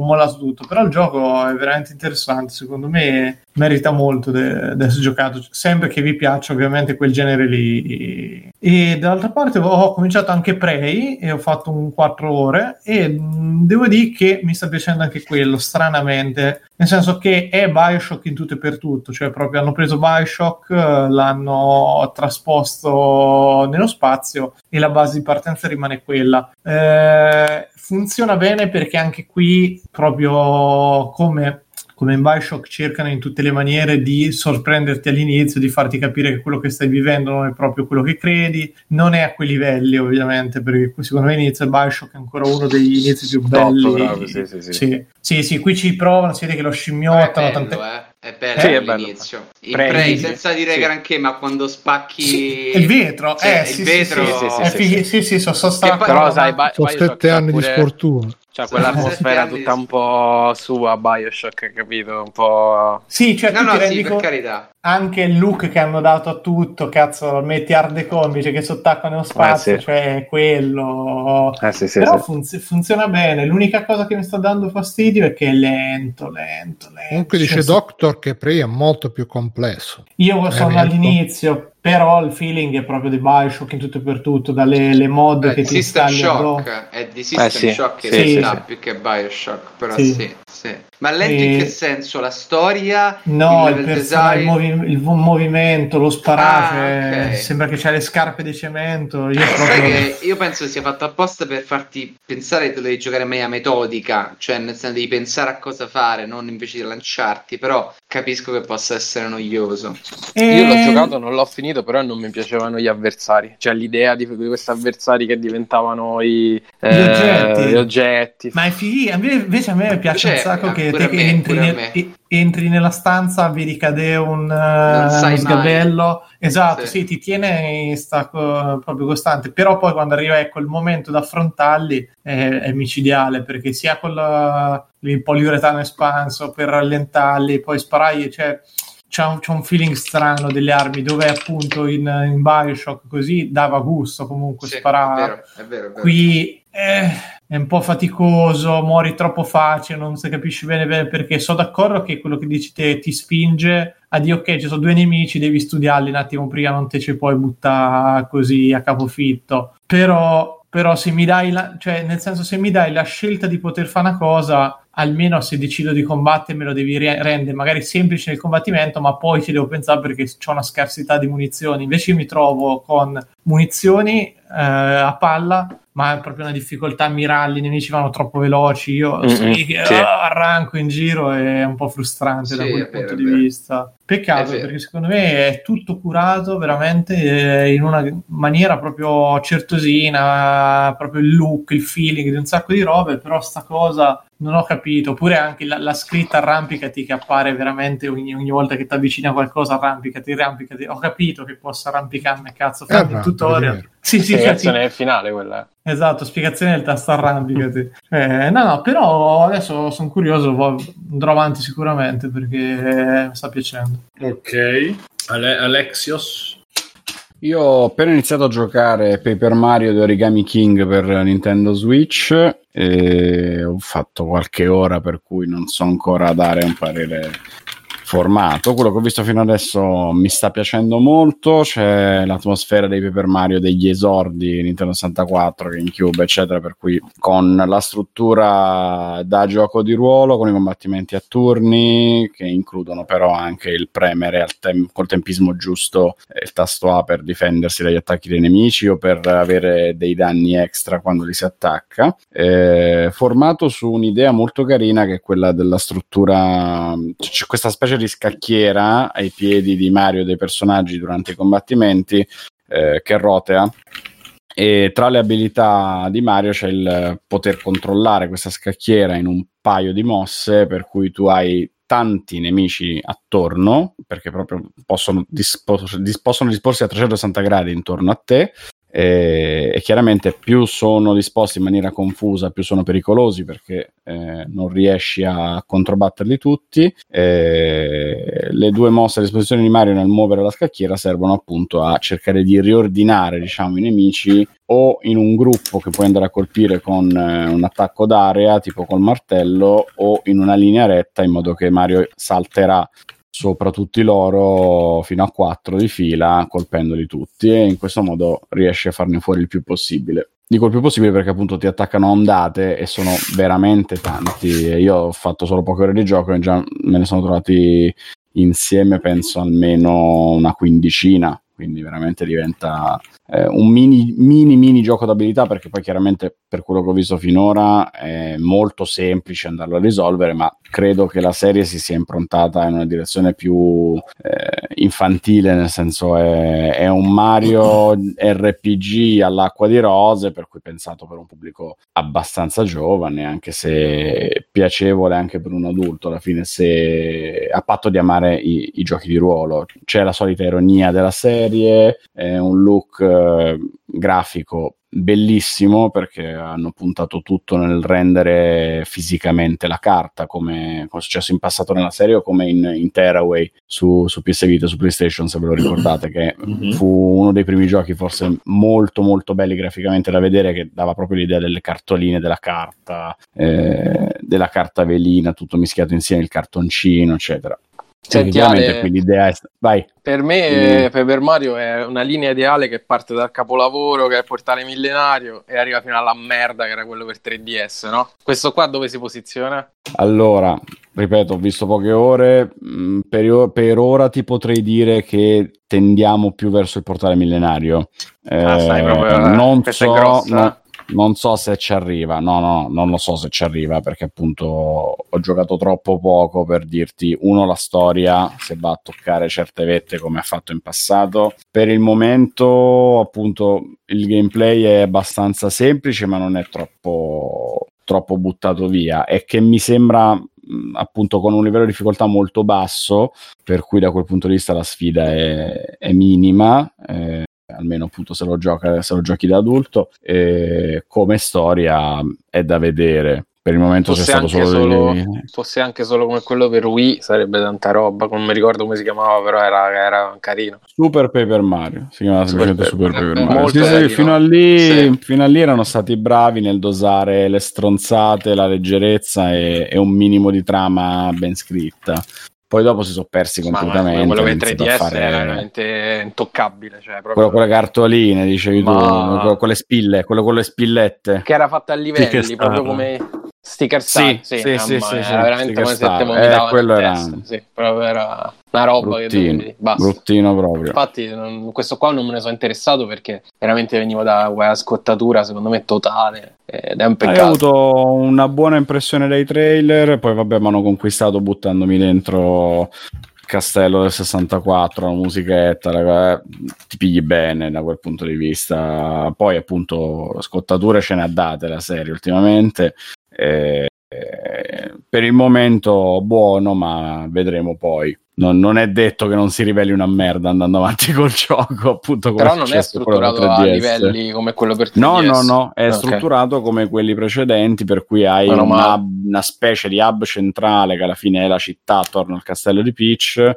Eh, con tutti i vari abitanti che sono spariti per eh, questi origami che stanno zombificando la popolazione. C'è, c'è una sfumatura horror addirittura buttata lì. E, e niente, è la solita storia che Peach è sparita a castello, viene portato via, Peach. eccetera, eccetera, ma è, la, so- ma è la solita scusa per dividerti comunque in macro aree che sono alla fine i mondi, come al solito, con sì, sì. livelli di Mario. E, e niente, Io leggevo che grande... queste aree abbastanza grandi. Leggevo che il grande problema più che altro è il sistema di combattimento che è un po' macchinoso e poi alla lunga, tra l'altro, non, non evolve mai. Ecco, quello di... quindi anzi, eh, quello è il mio timore. Eh sì. Quello è il mio timore. Che sullo... combattimento ti sei sfrangiato i coglioni che fa Pure di questo ti sei letto 10 recensioni. Eh, due o tre ho letto e poi sto sentendo insomma un paio d'amici che ne stanno giocando. Il timore è proprio che non, non lo evolva mai o non lo approfondisca mai e se rimane così è un peccato perché aveva tutto, tutte le carte in regola per fare bene. Per Mario nelle prime interazioni, iterazioni eh, su 64 GameCube e Wii appunto aveva anche dei bei boss, un livello di sfida crescente che man mano ti faceva incazzare pure parecchio, dovevi avere l'oggetto giusto, dovevi avere l'abilità giusta, il companion giusto, cioè la parte gioco di ruolo non era così scialba, poi nel tempo l'hanno un po' avvilita probabilmente appunto perché sono orientati sempre di più verso un pubblico giovane. Eh, e quello è, è, il peccato della serie perché poi comunque a svilupparlo c'è Intelligent Systems che sono bravissimi nel creare invece eh, curve di difficoltà fatte bene, strategie fatte bene con, eh, con Advance Wars. Io li ho, li ho, amati ah. tantissimo. No, mi sembra che non, non, non si so occupavano loro di Mario e Luigi. Mi ricordo sicuramente Fire Emblem e Advance Wars. Ah, già, appunto, sì, sempre proprio sugli strategici. E la serie un altro è, è appunto chiuso, poi, Paper Mario infatti l'hanno fatto sempre loro già dal 64 ma Mario e Luigi era un altro team che adesso mi sfugge il nome Vabbè, e niente, vi, vi, farò sapere. Eh, facci sapere, che io pure sono curioso. Bene, uh, Mattia? Um, allora, lo faccio straveloce. Um, il documentario, c'è un documentario su Netflix che si chiama The Game Changers, che è un mhm. documentario su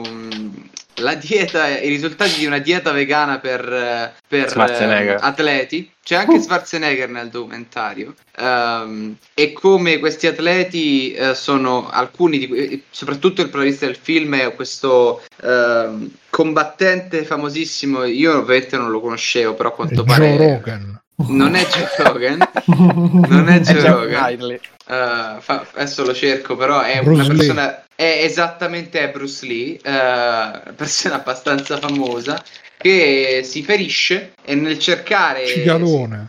Uh, va bene, Bruno. Hai visto ha fatti i capelli neri, Cicalone? Bruno? Sì, sì, ho visto, eh, però ho deciso di disiscrivermi perché ormai eh, veramente. Vabbè. Vabbè. Scusa, Scusa no, no problem. Questo, questo tizio è un infortunio e nel cercare il modo migliore per, per eh, guarire da questo infortunio scopre che la ricerca effettivamente punta al fatto che una dieta vegana è una dieta molto più salutare e che velocizza i tempi di, rec- scusate, di recupero da infortuni, ma in generale di recupero per gli atleti di a volte anche, anche tre volte tanto. Non ci crede, co- perché ovviamente tutti noi pensiamo no, mangi la carne per essere forte, e quindi comincia questo viaggio nell'intervistare atleti diversi che sono diventati vegani e vari dottori per scoprire se veramente questa dieta eh, porta a una salute migliore e a prestazioni atletiche migliori. Eh, plot twist, sì, eh, però è molto interessante come il documentario te la mette giù.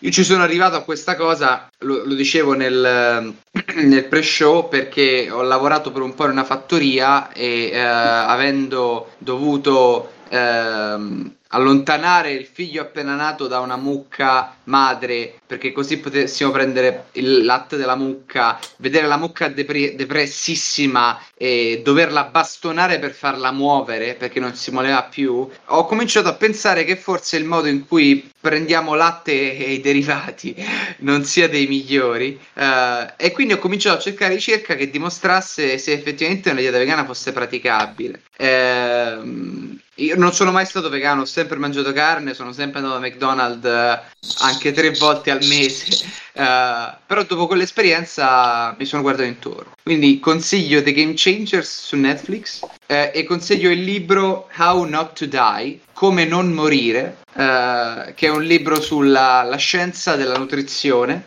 Non parla necessariamente di dieta vegana e basta, ma è veramente un ottimo libro su cosa conviene mangiare, mangiare per evitare certe malattie. Sì. Uh, mi unisco alla cosa con Decina Stadi. Sì, anche. E di Campbell. Uh, e c'è Cous- Cowspiracy su Netflix.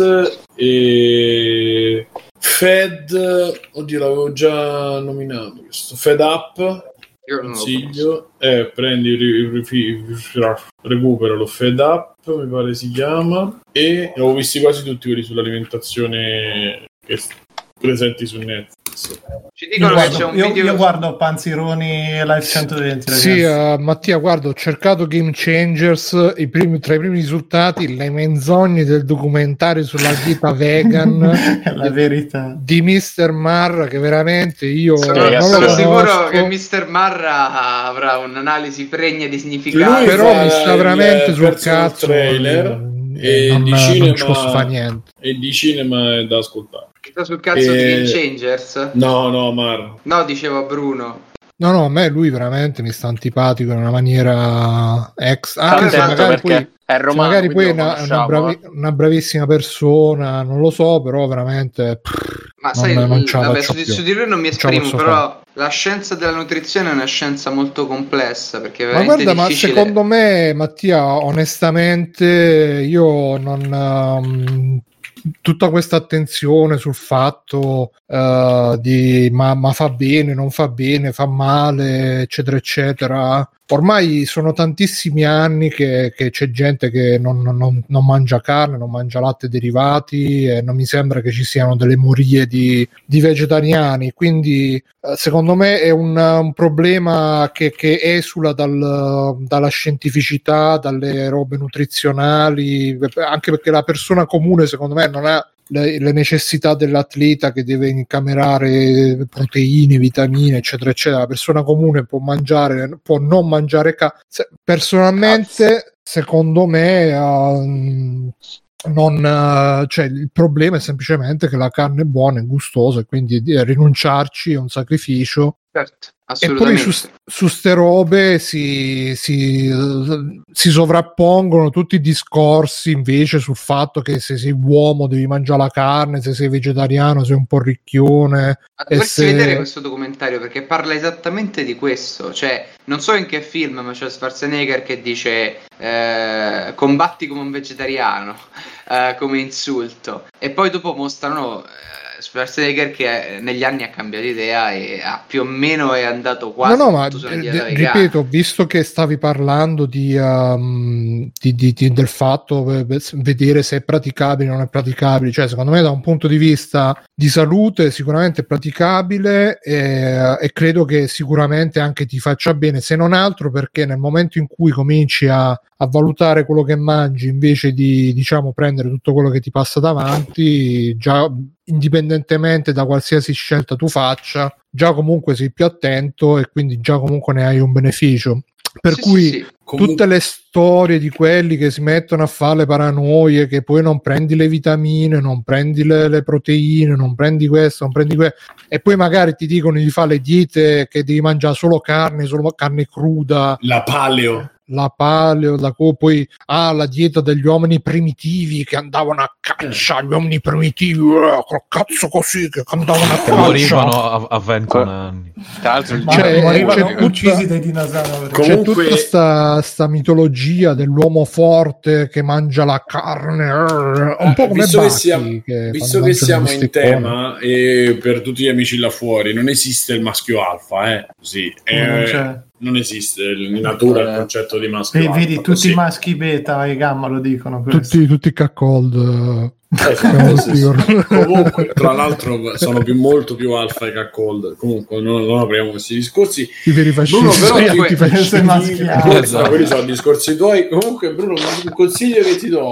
prova a mangiare a quelli che dicono che la carne è buona. Prendi la carne, una fettina di carne, la metti in padella senza niente, senza l'olio, senza il sale, senza il rosmarino, senza il grasso e la mangi così. Ditemi quanto è buona la, la carne. Così. Pure io. Ma che, ma che discorsi Pure sono? Io, scusa. che, che, che, la gente, ragazzi, vi dico che la maggior parte delle Pure persone mangia... mangiare. Vabbè, però, se eh. siete abituati con mamma che vi fa la fettina di carne, con, con oh, la maggior parte delle persone invece siete veri maggior... maschi alfa che vi mangiate bistecche crude. In chat, classico discorso da macio beta. Sì, da macio beta. Comunque, ragazzi, quello che fa sta male ve lo dico io: se sensi di colpa, mio nonno a 80 anni se mangiava pancetta ogni passo della giornata, esclusa la colazione. Ma che C'era...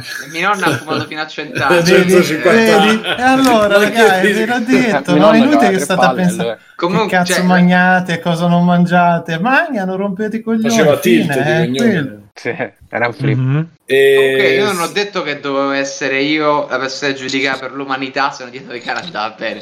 Ho detto che Mattia, io... è così. Io quando ti ho detto non prendere determinati discorsi, tu hai voluto... E questo no, no, è quello eh, che ma, ti becchi qua. Io guardate, sono otto anni che mi... Che mi... Vabbè, Comunque... Una, una io battuta, vi... eh, non è che... certo, io pure sono ironico, mica. Però volevo dirvi che... Eh... Vorrei farla pure io sta scelta, guarda, se avessi la costanza perché vuoi diventare un maschio alfa? Ah, sei, stanco, anzi, sei, stanco di, sei stanco di essere un maschio alfa, è ora di cambiare. Comunque io poi... Io Guarda, mi metto di... a fa- mangiare vegano, mi metto la mascherina e mi metto pure a pisciare seduto. mi eh, manca solamente veramente finito. di tre mesi, tre mesi e, e provare di... a fare musica, Bruno. Tre mesi per Vabbè, diventa un artista tre mesi prima di, di morire, di fare la dieta vegana, io ho le analisi, adesso non ce le ho, ce l'ho su, diciamo, qua da qualche parte. E mi avevano chiesto se, avevo le, se avessi l'epatite per i, per i valori che avevo e pesavo una certa cifra e mangiavo, bevevo, eccetera. Dopo i due anni, cioè il confronto delle analisi, e le cose sono cambiate molto, molto di veganesimo. Vabbè, sei passato Vabbè ma grazie al cazzo se ti sfondato no, di merda la mattina alla sera. Cioè... Stavo dicendo che c'erano dei valori che erano molto alti e la mia dieta era, a prescindere che, che potessi bere una volta a settimana, che era molto basata su proteine animali in generale e il cambio di dieta non solo ha fatto sì che perdessi determinati, cioè parecchi chili, ma ha fatto sì anche che cambiassero molto i miei valori da dieci anni prima a dieci anni dopo, a parte quelli ultimi. Secondo me cambiavano in dieci anni anche se non facevi niente. Cioè sto, In bene no. Bah, no, in bene dipende. no. Vabbè, regà, comunque, però questo cazzo cose... documentario. Poi sì, ne sì, parliamo. poi ripeto, cercate Franco Berrino su YouTube. Comunque, Bruno, vai. Cercate Mauro Biglino. No. Elohim. Stavo scherzando, stavo scherzando. Eh, allora, io uh, sono ricaduto nel turbine di For Honor. Eh, perché, eh, sì, ho sfondato le 500 davvero, davvero maschio alfa sì, sì, spadone. Eh, ma no, ma, eh, bravo, bravo, davvero maschio perché fino adesso usavo i samurai, tutti con le ah, loro tecniche. Invece adesso, lunghi. No, no, è un po' sì anche. Eh, e, con le mascherine, c'è cioè Samurai con la mascherina, figurati.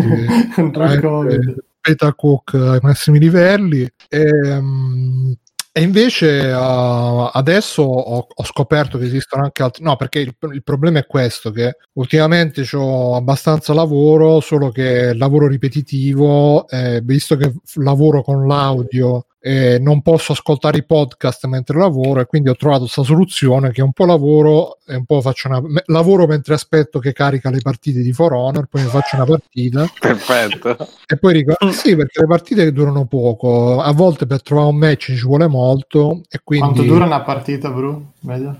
ma dipende dalla modalità però anche 5 minuti ah, 5, 10 dipende. La modalità c'è la modalità di assalto al castello che dura un po' di più. Uh-huh. E quindi eh, poi ho, ho, visto, perché adesso poi stanno mettendo anche un nuovo personaggio che è uguale al personaggio principale, solo con qualche mossa diversa, quindi già si vede che sta andando in fallimento. For Honor, però noi ci siamo ancora noi fedelissimi con le nostre migliaia di ore appresso. Tra l'altro stavo vedendo quelle statistiche, ho ammazzato 10.160 persone, che però sono morto 11.064 ah, eh, sei negativo eh. eh però ho fatto 4.133 assist Ah, ah, dai. L'assist tipo che prendo la spadottini, boom, lo sposti. Senza del gol. Sì, sì, sì, sì. e quindi adesso sto così per svariare un po', mi sto provando a usare altri personaggi eh, perché Ma cambiano così tanto tra uno e l'altro, proprio radicalmente. Abbastanza, basta. Poi io mi ero, fissato, cioè il mio personaggio principale è tipo il più sfigato di tutto il gioco, anche se è il più figo da vedere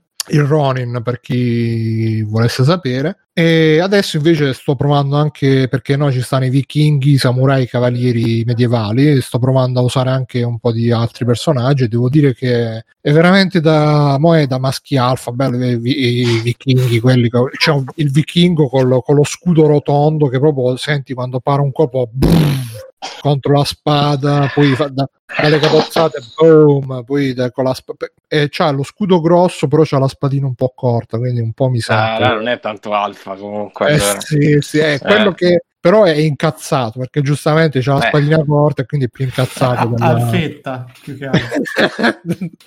Ma più corta e... dei giapponesi?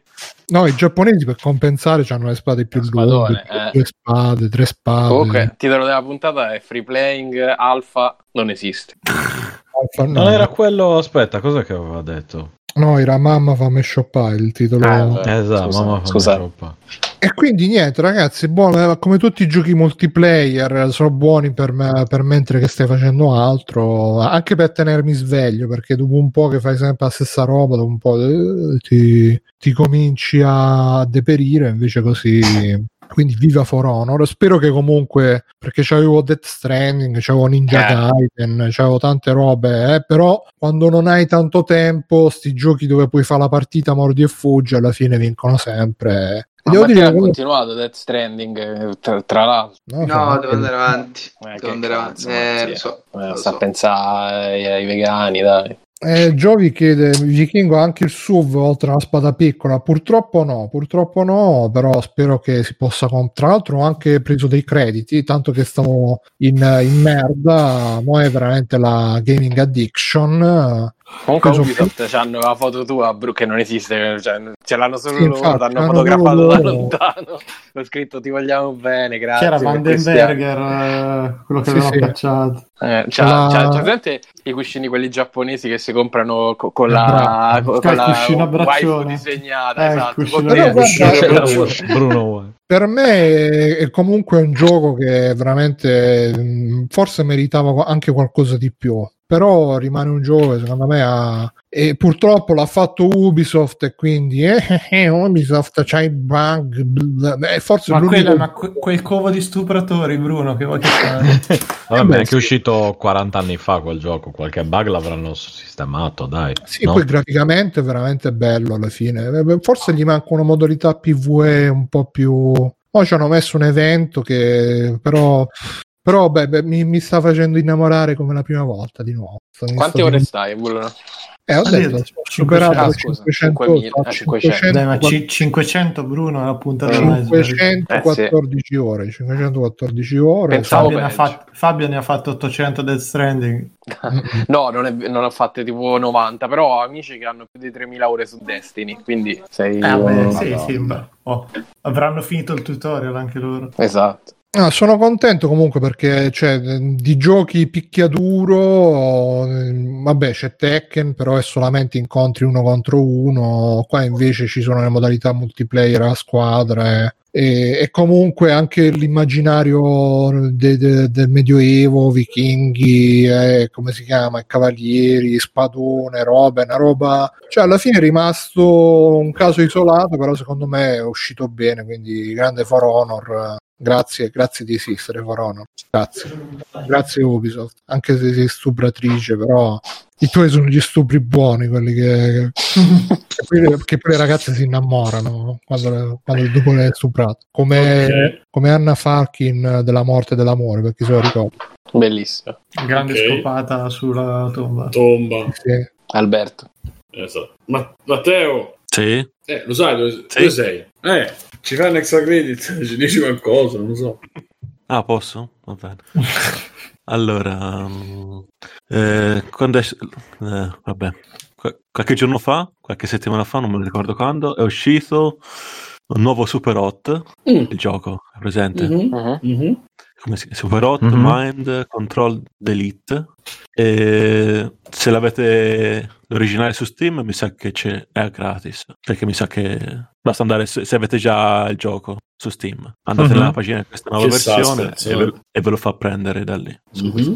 Senza pagare e sganciare altri soldi. E comunque alla fine il solito Super Hot hanno aggiunto delle modi- hanno modificato alcune cose, ma su per giù Mm, non lo so, io ci ho giocato un'oretta e poi mi venuto a noia. C'è anche per, le, per, il VR, se sai. Qu- quindi no. gli metti solo 10. Non lo so se è uscito per no, la VR. No, non c'è. Oh, no, sì. no, peccato. Ma anche l'altro era un gioco a parte, non era il primo. Sì, sì, sì, lo so, lo so, però magari sai, no, no, spiegati. Sì, era un gioco diverso. VR me lo ricordo, era... Era figo, VR. Molto bello. Figo, figo. Bellissimo, bellissimo tornare a giocarlo con mouse e tastiera, anzi mouse e tastiera un po' eh, riduttivo. Però c'è qualche aggiunta di... interessante, tipo che mh, mm, ci, ci, sono mm, delle nuove abilità, che ora non, ne ho viste alcune. Devi dire così poche, che ora non vi posso dire. Che non vi posso dire.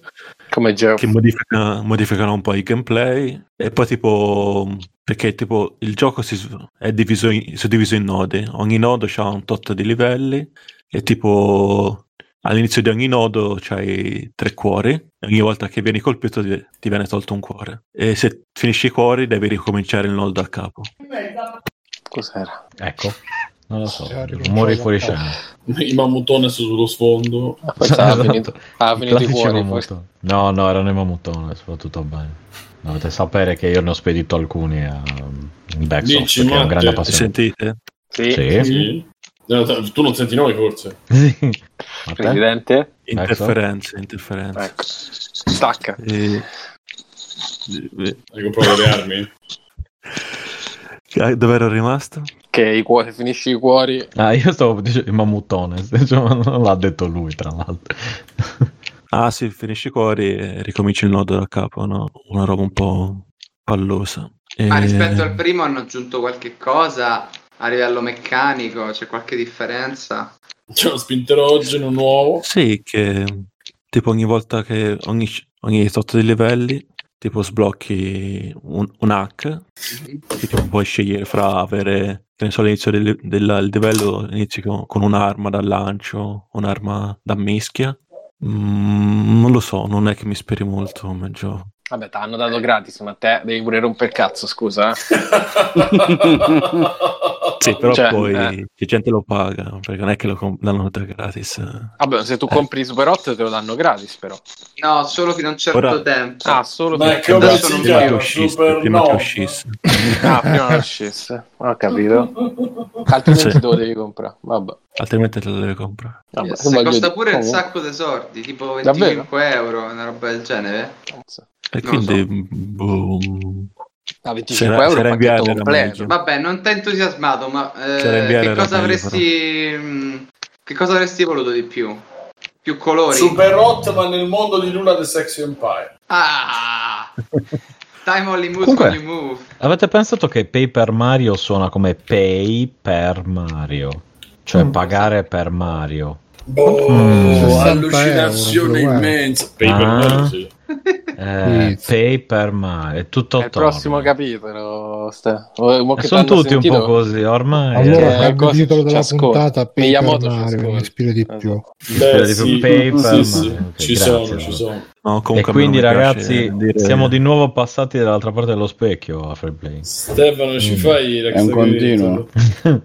Sì. Aspetta, Matte, Io... c'hai altro? No, no, tutto a Ok, Stefano. Comunque è, è, il nome di una creepypasta Paper Mario. Mamma mia. Che hai cercato su... Creepypasta sono spaventosi solo perché esistono, non tanto per il contenuto. Esatto. Stefano, tu hai X Io ho Magdalene, Magdalene di genere, eh, solito. Tu suore nere vestite bene. Suore, sì, suore di manare, cioè, il solito suore di manare. Basta, tutte, tutte le volte. Oh, affari tuoi, Simo. Prenditela col, tuo, col tuo amico. Tranne la scena che gli escono i spinaci dai mani. Che eh, quella è grazie. Antoniologia. Eh, comunque. Eh, cosa, ah sì, allora, di, diverse cose, ma le dirò e ne parlerò la prossima volta. Ma... Faccio un, un teaser perché non c'è tempo. Sì, no, beh, è tardissimo, mi sto addormentando ed è tardissimo, lo ripeto. E quindi vi teaserò. Allora, quindi, prima, prima di tutto ho preso Blasphemous per, per Switch. Uh, bravo, e mi sono reso conto. La Switch. Sì. Sì, ok. Sì, sì, sì. Il problema è che Switch... esatto. Perché sta a 12 euro, sta in offerta. Eh no, appunto, l'ho visto a 12 euro ho detto... Beh, fatto, lo puoi sì. far dare per recensirlo. Esatto, ormai. Non fai da questo. Ma guarda, cosa, uscito... cosa mi ha insegnato Blasphemous? È uscito due anni fa, eh, vabbè. E non la vuoi fare una recensione dopo esatto. due anni. Pa- postuma. E Magari quindi... con le foto del Giappone. Eh, tra l'altro. A comparare... Perfetto.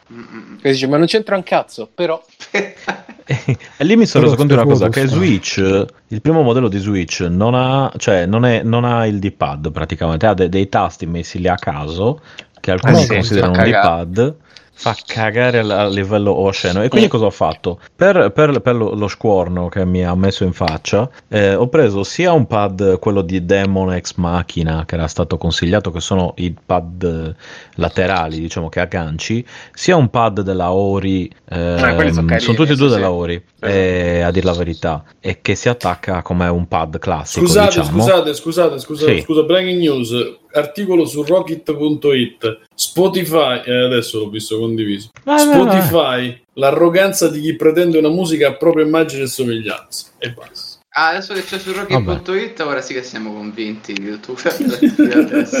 no, solo perché appoggia la mia teoria. Esatto. Ragazzi, cioè, se ma... il contrario saresti stato zitto.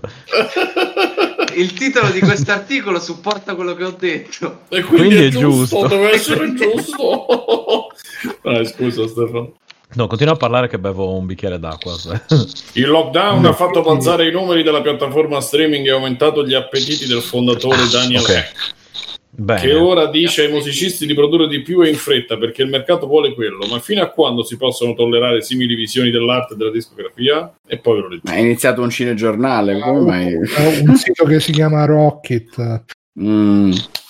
Perché pensavano dei rimorchià, capito, chiamandosi Rocket. Sì, sì, rock and roll, rock Per un attimo volevano chiamarlo maschioalfamusica.com. Quando no, e poi era carne carne carne punto alfa no, musica per bistecche.com che un altro è bello musica di puntata Beh, non è male.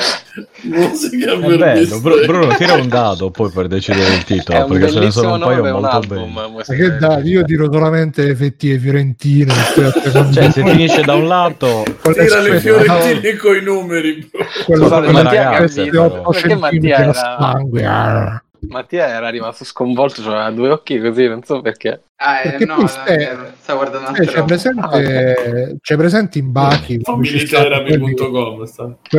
ci sta il fratello di Bachi, quello Jack che sì. si mangia un po' 3 kg di fiorentini in due secondi e tutti dicono minchia quanto è maschio quello si mangia ste biffate ah, guarda, ti ricordo che, che, anche Spec che pisciava un casino era perché era molto maschio perché si dice che pisciare tantissimo e rumorosamente è vero pisciava vuol dire che vuol dire che sei un vero maschio che, che comunque quello... adesso mentre quelle scene lì di del di cosa che mangia guarda questo anche... come mangia ma ne possiamo parlare dopo di queste cose? No, dopo vado a dormire, non ci riesco. Anche Joe Rogan in Buggy sarebbe veramente la Non perdere tempo queste stronzate. Per me cioè, riesco solo a pensare a Speck che piscia a fianco al poliziotto e quel poliziotto fa Oh, guarda quanto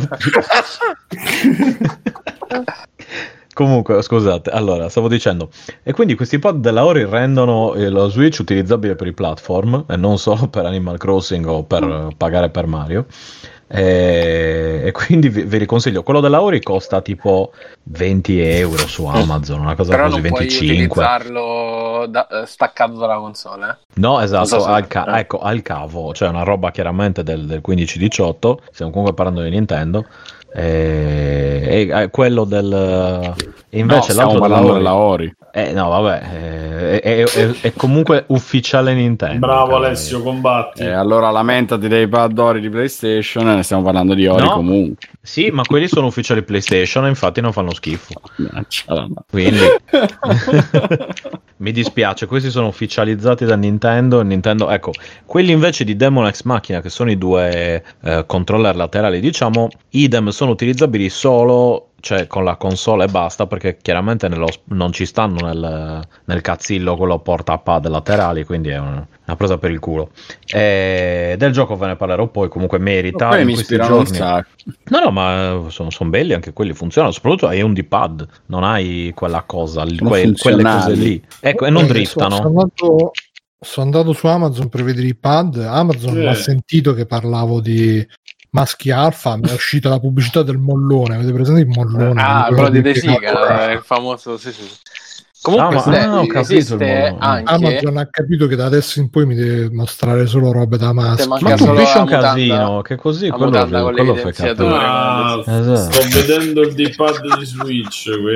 Ti volevo dire, Ste, che esiste Dì. anche, perché tu parli di pad, però esiste anche il, il Joy-Con di Ori che ha la croce direzionale. Eh, quelli, ah, ecco, volevo dire quello. O i Joy-Con eh. della Ori di Demon X, eh, X Machina che eh, ha il D-pad. No, di Demon X Machina è un, è un cosone che va. Eh, quelli, dietro. come quelli no, di. Lo vedi questi qua? Il singolo ah, Joy-Con. Ah, piccolino. Guarda, guarda. Sì, sì, è il singolo Joy-Con. Ok, no, no, no, io ho preso quello grosso. Io ho preso quello grosso. Sì, sì, adesso lo vedo. Eh, che te piacciono le cose grosse, perché non essendo alfa. È, è grosso e nero, tra l'altro. Esatto. Perché sì, poi io non è maschio, che... esatto. Stefano esatto. Bigio Gross Blackened. Non è che riesco a pisciare così tanto da, da capire quanto eh, sono esatto. maschio, capito? E... Quante bistecche mangi a settimana? Guarda, al giorno io, io mi fanno 4, 4 o 5. per cuocerlo.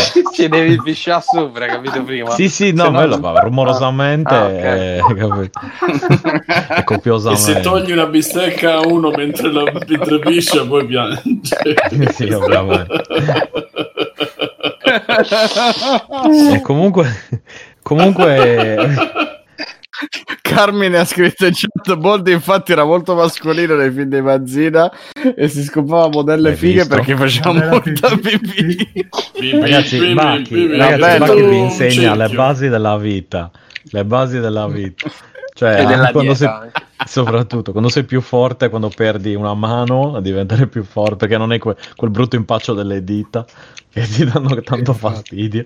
Comunque e questo, poi ho incominciato a vedere The Umbrella Academy 2 e anche qui non ne parlerò, però Dio molto santo. carino, ne ho già visto un bel po' di episodi e vi consiglio rapidamente eh, il nuovo Transform- i nuovi episodi di Transformer usciti su Netflix che udite udite non fanno schifo. E sembrerà incredibile, sono ambientati in Fermi. Cybertron eh, prima che i Transform, gli Autobot se ne andassero da Cybertron, sono in 3D cel shading e sono fatti bene perché sono robot un po' legnosi e quelli sono un po' legnosi è fatto bene. L'atmosfera è estremamente cupa, estremamente eh, triste e nonostante sia un prodotto teoricamente pensato per bambini, in realtà ci sono parolacce tipo ass, morti e ammazzamenti. Ricordi Fabio che tu facesti la recensione di Transformer e dicesti che a un certo punto c'era Commander che tipo... Che bestemmiava sodomizzava il tirannosauro per far vedere che lui era il maschio alfa del, dei Transformers. Torna tutto. Eh. Ma quando ho fatto questa recensione, bro? Oh, mi ricordo che c'era sta cosa che c'erano i dino robot e lui li soggiocava per far vedere ah. che era lui. Ma io no, manco mai giocato, secondo me mangiavo troppe bistecche. Ma i film? No, no, il film, il terzo. Ah, non l'ho visti, non l'ho visto, ho visto solo il primo. Allora non no. era lui, scusa. L'aveva visti Alessio, conoscendo. No, io me la ricordo chiaramente sta cosa. No? Eh, ma non ero io. No, no, eri tu. Ero io, vabbè, ero io. Mm-hmm.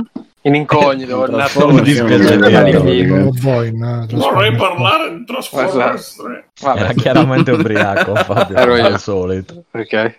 Vabbè. Biggio, okay, scusa, no, ma... quindi... Sì, sì, da vedere questo Transformers. No, eh. Sì, sì, dimmi Mattia. Ma ti è piaciuto di Umbrella Academy stagione 1? Io l'ho trovato una delle serie tipo più brutte che abbiamo visto in tutta la mia vita. Cioè io no, penso che la mia opinione di te è diminuita veramente tantissimo in due minuti. Guarda che allora ti spiego, in quella serie c'è Five, quello che, che si sposta nel tempo, nello spazio. Che fratello di One. No, che sembra, sì, che sembra un mio cugino e quindi mi sta simpatico, un mio cugino molto ah, simpatico. Mi sta simpatico e quindi io me la guardo esatto. praticamente per vedere mio cugino. Sì, sì, ma, è ma per, quello, per quello fai quel leggero, leggero, accento sardo nella serie. Lui, esatto, anche, anche in inglese, in lingua originale. È un omaggio. In lingua originale è come un sardo pronuncia l'inglese praticamente. Ah, capisco, capisco. Cioè l'americano, anzi, specifichiamo. E, e, quindi, no, secondo me ci hanno messo più soldi in questa seconda serie. E... Sì, sì. Anche la Mi prima sembra... come, fe- come, effetti, come roba non era risparmio. Sì, era fatta bene, la scimmia, eccetera. Sì, Insomma, sì. al di là di, Tecnicamente di, di tutto. Era, era bella. Mm. Poi, vabbè, c'è l'Empage che, cioè, se le scrivessero Lella sulla fronte a questo punto perché la, la, la vestono, ma la sistemano. Ma poveraccia, lei, lei, con lei il tempo è stato veramente inclemente. Guarda. No, ma la sistemano sempre da stereotipo da Lella, cioè proprio da, da stereotipo. Dice, hai un vestito da stereotipo, eccola. E mi dispiace. No, ma a me quello che dispiace è che è passata da ragazzina caruccia e tutto, è diventata una donna di mezz'età, tipo Benjamin sì, Button. Nel giro di, di, di, 4 anni, ma, tra l'altro. Ma sì, io... Cioè, Benjamin cioè, Button, ma al contrario. Al contrario, sì, esatto. Mm-hmm. Quindi, eh, normale, come nella vita vera. Eh, sì, ecco, non, non, so, non saprei che cosa aggiungere dopo questo, Mattia. Mi hai, è, è un, mi hai un telefilm di supereroi Marvel? Eh, non proprio, no, cioè sì, è, è di supereroi, ma serie. non è... La Marvel, di... Umbrella Academy. Umbrella Academy è... Ed è a Dark Horse. Esatto. Mm. L'ha avvilito così. Bruno, Bruno è comunque Dark Horse mm. e Mattia sono è morto. Stavo vedendo sul, sul, mio sito di ricerca un'occhiata. Il fumetto eh, sì, non, eh. era male. Vi consiglio di leggere il fumetto, sì, perché il primo ciclo è molto molto bello. Il fumetto non era male. La serie TV secondo me è veramente spoglia di umanità, nel senso che è proprio è, è tipo Gotham e quindi piacerà molto a Alessio. È una di quelle serie TV. a me non è piaciuto.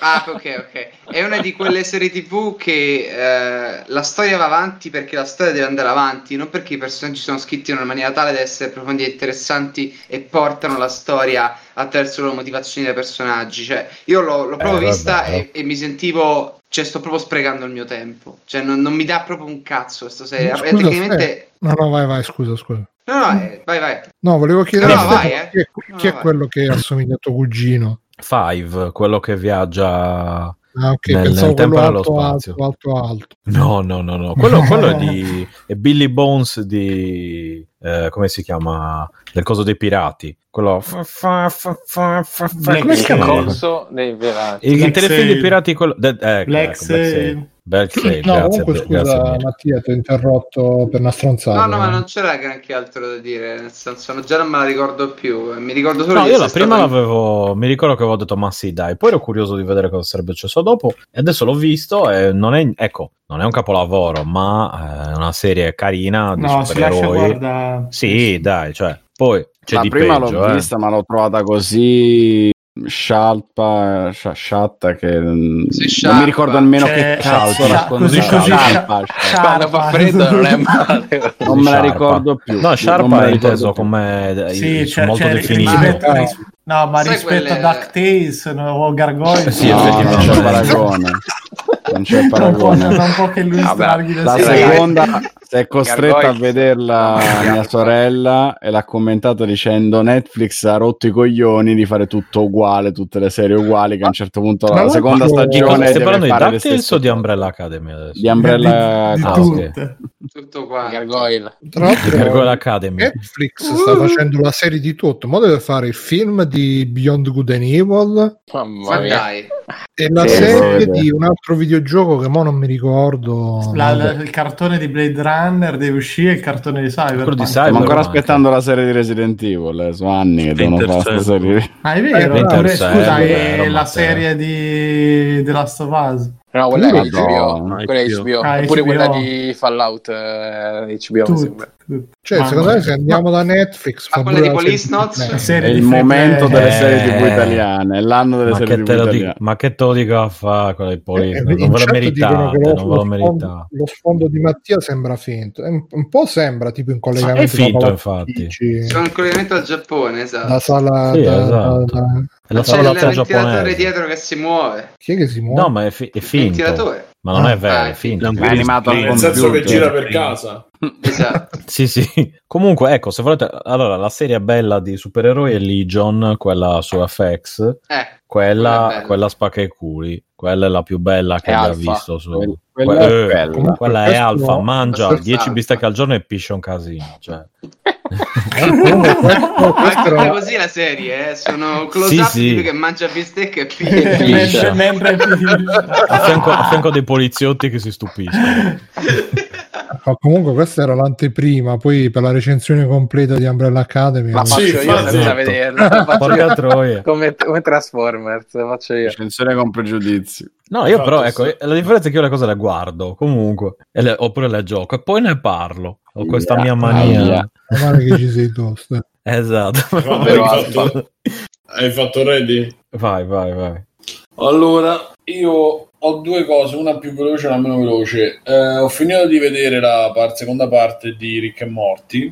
Scusa, Simo, ti interrompo per dire che adesso vado a pisciare un casino. Che uomo, ragazzi. Ed è vero, volevo, volevo sapere come, come ti saresti comportato. Ti prego di non farci sentire, però. Metti il microfono esatto, vicino allo no, scroscio. No, che poi, poi tanto mi sentite. Poi ci le cascate, le cascate. Sento, sentite solo tutte a dire strozzate. Eh, allora, eh, io ho visto le quattro puntate che mancavano alla quinta stagione di Rick e Morty e rimane la quarta. la quarta. Io ho visto anche la quinta. E rimane a parte la prima puntata che è tutta la parodia di Snowpiercer che è Amorosa, amorosa. E anche se mi ha dato fastidio così perché troppo per come è fatta, ma alla fine cita il virus, quindi forse l'hanno fatta postuma ce l'hanno fatta dopo e l'hanno messa come prima completamente slegata dalle altre trame. E come al solito confermo il fatto che, eh, che con il genere o comunque con quel tipo di, di, di narrazione e di raffigurazione loro riescano a affrontare molte più tematiche di, di, chi invece ci prova facendo la depressione da quarta elementare, come altri, altre robe che sono su Netflix. Matteo, ma che facci ridere pure a noi? Sì, per esempio. No, che stai affondando sempre di più. Sì, perché cioè, sto sul divano e stavo... Si vede solo il suo naso a un certo punto.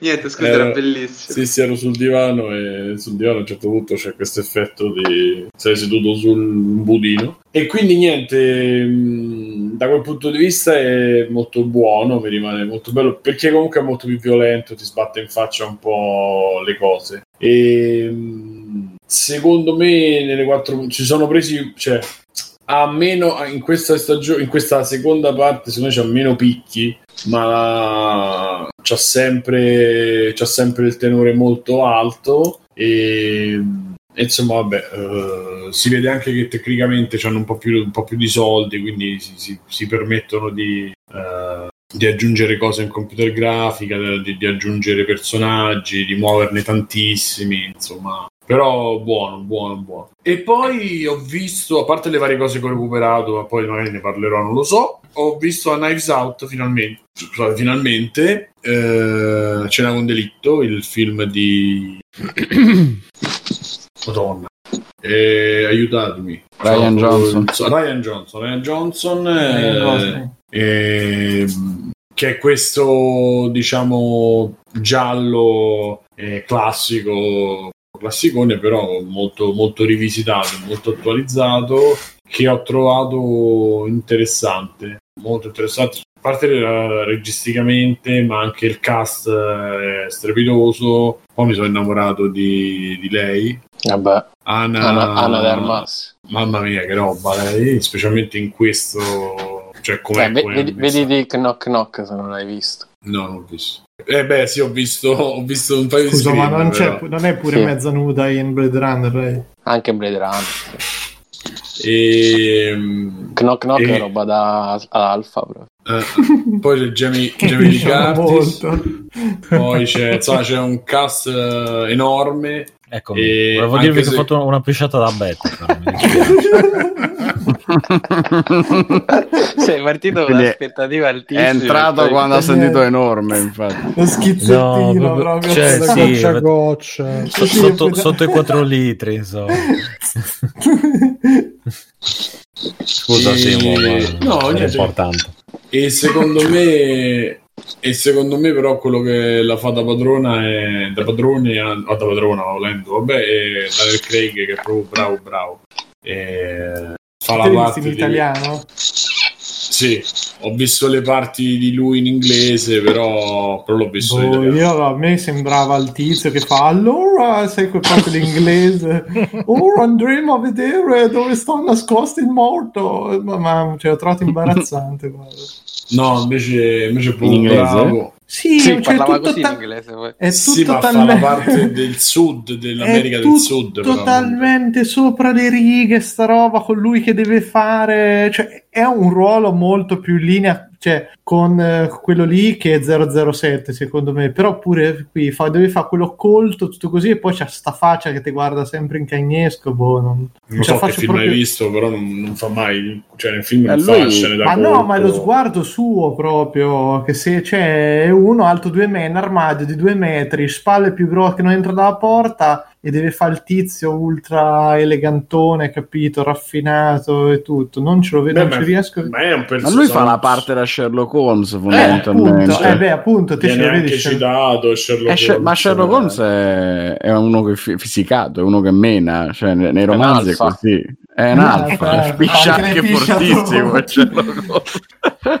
E... sulle prove. L'ho visto anch'io Knives Out e mi è piaciuto moltissimo. E secondo mm. me in realtà spicca molto di più lei. Visto anch'io, carino. Sì, sì, oh, ma anche per me, a carino, me, cioè, si guarda. Me, beh, si guarda, ma è pieno di, è pieno di roba, è pieno di dettagli. Cioè, a prescindere dal, dal, film in sé, che poi per, per me il finale, cioè la, la, cosa è la telefonata da Madonna, dai. Si sgama dopo un quarto d'ora, diciamo. Però non è il bello del film. Alla fine io lì per ho detto cazzo, però invece dopo vedendo anche degli approfondimenti che ho visto su, su YouTube, eccetera, ci eh, sono. Knives Out spiegato. No, ma ragazzi, il finale. No, ma ho ci sono veramente... Io non so, magari voi che siete alfa l'avete visto, ma ci sono un sacco di dettagli che ci hanno filato Ryan Però Johnson. sai che secondo me che svelarti il segreto dopo mezz'ora me l'ha sì. disintegrato, cioè me l'ha proprio disintegrato, sapendo già che era successo. Non l'ho già, già, già il sentore ce l'avevi. ce l'avevi? Sì, esatto. C'è un momento dove dici, vabbè, però è passato troppo tempo, non è successo niente. Mm, e, e, e se avete visto, sì, ma poi capito. buonismo, dai, che mamma mia, cioè... Però però ripeto, a me infatti quella cosa lì per me ci aveva fatto rimanere, diciamo, delusione. Invece poi andando a ripensarci, andate a vedere appunto un, un pochino di più, a rivedere delle parti, eccetera, devo dire che lui ha, cioè, la cosa figa è che però uno non ci pensa che è costruito registicamente, almeno io no, e, sembrano, e sembra quasi una roba naturale, invece poi cominci a vedere il dettaglio, non ve lo dico perché chi lo deve vedere, però di quella cosa che hanno fatto, che lui deduce, eccetera, effettivamente se vai a rivedere la scena vedi che è così ed è stata costruita così. Eh, ma dai, ci hanno, cioè, ci hanno costruito su sto fatto di lei che non può mentire, mamma mia, cioè proprio... Beh, ma fa, quella cosa è carina, fa ridere, non, eh, anzi non viene mai sì, utilizzata. Ma è, è un Deus Ex Machina di una, di una, di una grezza. Ma in verità no, perché in verità, se, eh, scusa, lo utilizza al contrario. Mo non andiamo a. Se ti ricordi, eh, lo utilizza al contrario, no? Sì, sì, però. Boh. Sarebbe Quindi... molto più Deus Ex Machina se dipendesse tutto dal fatto che Daniel Craig fa il detective che capisce tutto da, da come strizzi gli occhi. Che, che un po' lo fa, però non è così fa, esagerato. Che, che fa, eh. Ma non è così esagerato, in non verità, è esattamente In verità, lui ha bisogno poi della prova schiacciante per andare. Lui ha capito che c'è qualcosa che non va perché se poi, ripeto, vai a rivedere alcune cose che ho visto do, in seguito spiegate, ripeto, ti rendi conto che quella roba lui la vede e si vede anche quella cosa che lui nota, vabbè, cioè la roba che lui nota, si vede che nel film si vede bene che lui la nota e se vai a vedere la scena, poi magari lo dico dopo, si vede Quindi bene. rivederlo dopo quando già sai, assicuro, dici, vedi che non lo voglio, ma io un film del genere non lo voglio rivedere, No, se vai a vedere le scene importanti che ti dico, però insomma la cosa figa è che come al solito utilizza un, uh, il genere, una trama, una cosa per raccontarti molto di più perché dentro ci sta l'alt-right, viene citato eh, i, tutto appunto il movimento dei red pillati, comunque quella roba lì, la, la sinistra, Trump, cioè ci sta una fotografia enorme di quello che è uh, il popolo degli Stati Uniti o comunque un po', un po' di società oggi e passa, diciamo, passerebbe sotto traccia, in verità poi è la cosa fondamentale del, del film, visto poi l'ultima scena. Io ho trovato veramente una bomboniera, diciamo, molto carino e molto, molto buono, a parte questa cosa, insomma, anche se lui si capisce che il regista poi non si prende manco lui sul serio, però insomma tra i dettagli, la cura di, di, di piazzare le cose, le statuette, tutta quella roba, l'arredamento della casa, eccetera. Guarda, secondo me è un film che se fosse uscito 15 anni fa in mezzo a quello che usciva 15 anni fa non te lo ricordavi. Oggi te lo ricordi perché c'è il deserto dei tartari, quindi te lo ricordi. Sì, fondamentalmente l'unico giallo che è uscito da sì, 10 sì. anni Come a parte. Eh, Assassino sull'Oriente Express de, sì. quando era due o tre annetti fa. Quello De di, Branagh. De Branagh, che, carino. Però insomma, essendo l'unico film di quel tipo in quell'anno, te lo ricordi per forza. Però se veramente fosse uscito quando, quando quel genere la spingeva non so. Ma non è un film fatto per essere il campione di quel genere, è un omaggio a quel lui. genere di film che li attualizza un po' nella visione più moderna io l'ho trovato molto carino per quello, anche perché sì, ma infatti carino, io, io, per esempio ragazzi, non, non sono arrivato più... alla soluzione fino a quando praticamente non la spiegano alla fine. Eh, ma dopo mezz- ma te lo dice dopo mezz'ora, le... No, per, il Scusa, twist finale quando c'è... non, non l'avevo colto, ecco. Per, allora, eh, per dirlo senza spoiler, tutti i personaggi praticamente potrebbero avere un movente per essere loro gli autori dell'omicidio o quantomeno per essere coinvolti in qualcosa di, di poco chiaro. Sì, sì, sì, ho capito, ho capito. Sì. Ma Mm, mm. poi comunque sì, mi è, mi è, piaciuta molto questa lettura moderna con eh, l'omaggio al genere, ma soprattutto un po' la visione di come potrebbe essere quel tipo di storia, quel tipo di, di romanzo di Agatha Christie oggi. Beh, comunque, a prescindere da tutto, io l'ho trovato, cioè, visto che sta su Prime, ragazzi, guardatevelo. Poi visto pure Hitchcock, sto, sto recuperando Kubrick se riesco, però è chiaro che questo c'ho proprio curiosità perché al cinema non c'ero riuscito ad andare. Devo dire che ne parlavano tutti, secondo me, in maniera superiore rispetto a quello che è. Però i suoi meriti li riconosco, comunque secondo me c'ha una regia solida, c'ha delle belle idee, gli attori sono tutti bravi, cioè, non so, mi è piaciuto. E in particolare mi è piaciuto il montaggio, il montaggio de, dell'interrogatorio è stupendo, secondo me. Tutta la parte degli interrogatori, come sono tagliati, le parti, cioè fare quella roba, pensarla in mente e rifarla, realizzarla e dargli un senso secondo me la diamo per scontato, ma non è così facile. Però non è impressione. E basta. Andiamo in chiusura? Ma chiudiamo. Dai, allora, questa è stata Dai. la puntata Lucius Mettete il numero di Free Playing. Io sono stato Simone Cognome e come ci sono stati Bruno Barbera. Ciao Bruno. Ciao. Mirko per Federici Grande, Pier Scultore. ciao ragazzi, ciao a tutti. Backsoft, cosa si offende. Ciao. Stefano De Bigio. Un saluto a tutte le pupe in ascolto.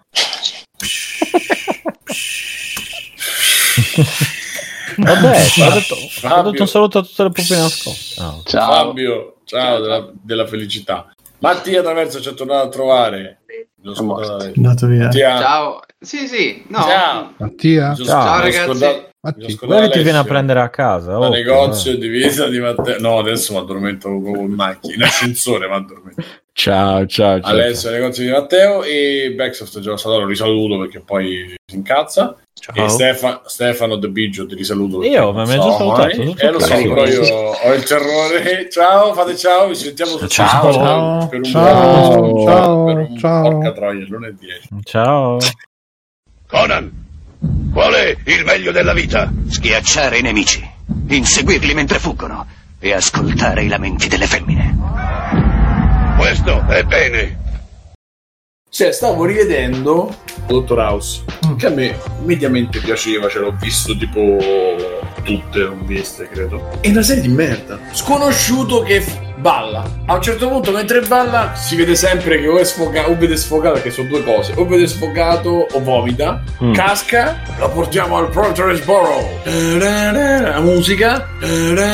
Arriva, cosa stava facendo? Stava ballando. E, e, che è successo? Gli si è staccato un piede. Mm. Lui, lui nel frattempo sta facendo come cazzo gli pare, perché poi lui fa sempre quello che cazzo gli pare. E poi ci sono pezzi di conversazione che si parla o di sesso oppure di quanto è cattivo House, è proprio cattivo. Ho visto quanto è cattivo, ma è cattivissimo, non c'hai idea quanto è cattivo. Mentre fanno le tac, mentre fanno l'analisi e poi c'è l'ufficio, c'è le location sono tre. E gli attori sono cinque perché sono loro e poi tutte le volte lui fa delle cose gravissime e tutti vabbè ma poverino ma sì eh, ma è un drogato si è comprato ha corrotto no vabbè. Quella giura il falso e poi alla fine lui la, la fa franca e la risoluzione è sempre marmitta la marmitta dategli 2000 unità di acqua frizzante. Ma morirà no, possiamo rischiare. È sempre così, cioè, tutte, ora ho visto un po' di seguito, cioè, sono tutte così. Lui che dice, dategli una cura, dategli delle scarpe, ma morirà! No, potrebbero ucciderlo, non abbiamo il tempo di aspettare le analisi, dategli delle scarpe. Cioè, sono tutti così e la trama orizzontale appunto è lui che fa cose gravissime, nessuno gli dice niente, non la paga mai per... e, e l'unica cosa che hanno cambiato è che una volta lui si scopa una, poi si scopa l'altra, poi una, poi l'altra, poi gli altri scopano mentre non c'è. Mentre fanno le tac, mentre fanno l'analisi. Quanto è cattivo House, è proprio cattivo. Ho visto quanto è cattivo? Ma è cattivissimo, non c'hai idea quanto è cattivo. Ma morirà! E perché c'aveva una, una roba ficcata nella, nella gamba e non aveva sintomi, cioè non, fa, non avevano sintomi, non aveva, sì, diciamo non manifestava il dolore. Allora lui si fissa e dice per verificare questa cosa devo fare l'EEG. L'EEG però lo dobbiamo fare con, eh, con, il suo consenso. Lei non voleva, quindi a un certo punto ci comincia a litigare. Questa minorenne dice: ah, vuoi vedere dove mi, mi sono bruciato il culo perché mi sono sudato su una stufa? Si alza la maglietta, la, la cosa col culo e lui c'ha pronto il sedativo, glielo mette su. Cioè, quella poi si sveglia, non potevate farmi questo. Eh, eh. Cosa c'è? Non c'ho niente, gli mette il il termometro in bocca e questo 41 di febbre, prendete del ghiaccio, appare una, un'infermiera con dei cubi di ghiaccio così, cioè, tutto così fino a che alla fine il portone, portone, tone, tone, tone, tone, tone, la marmita, la marmitta, Ciao ragazzi, volete supportare Free Playing? Potete farlo andando su www.freeplaying.it e cliccando sul link di PayPal o su quello di Patreon. In più, Free Playing è anche affiliato a Amazon e riceve una piccola commissione sugli acquisti fatti tramite il banner Amazon presente sul sito. Ciao e grazie!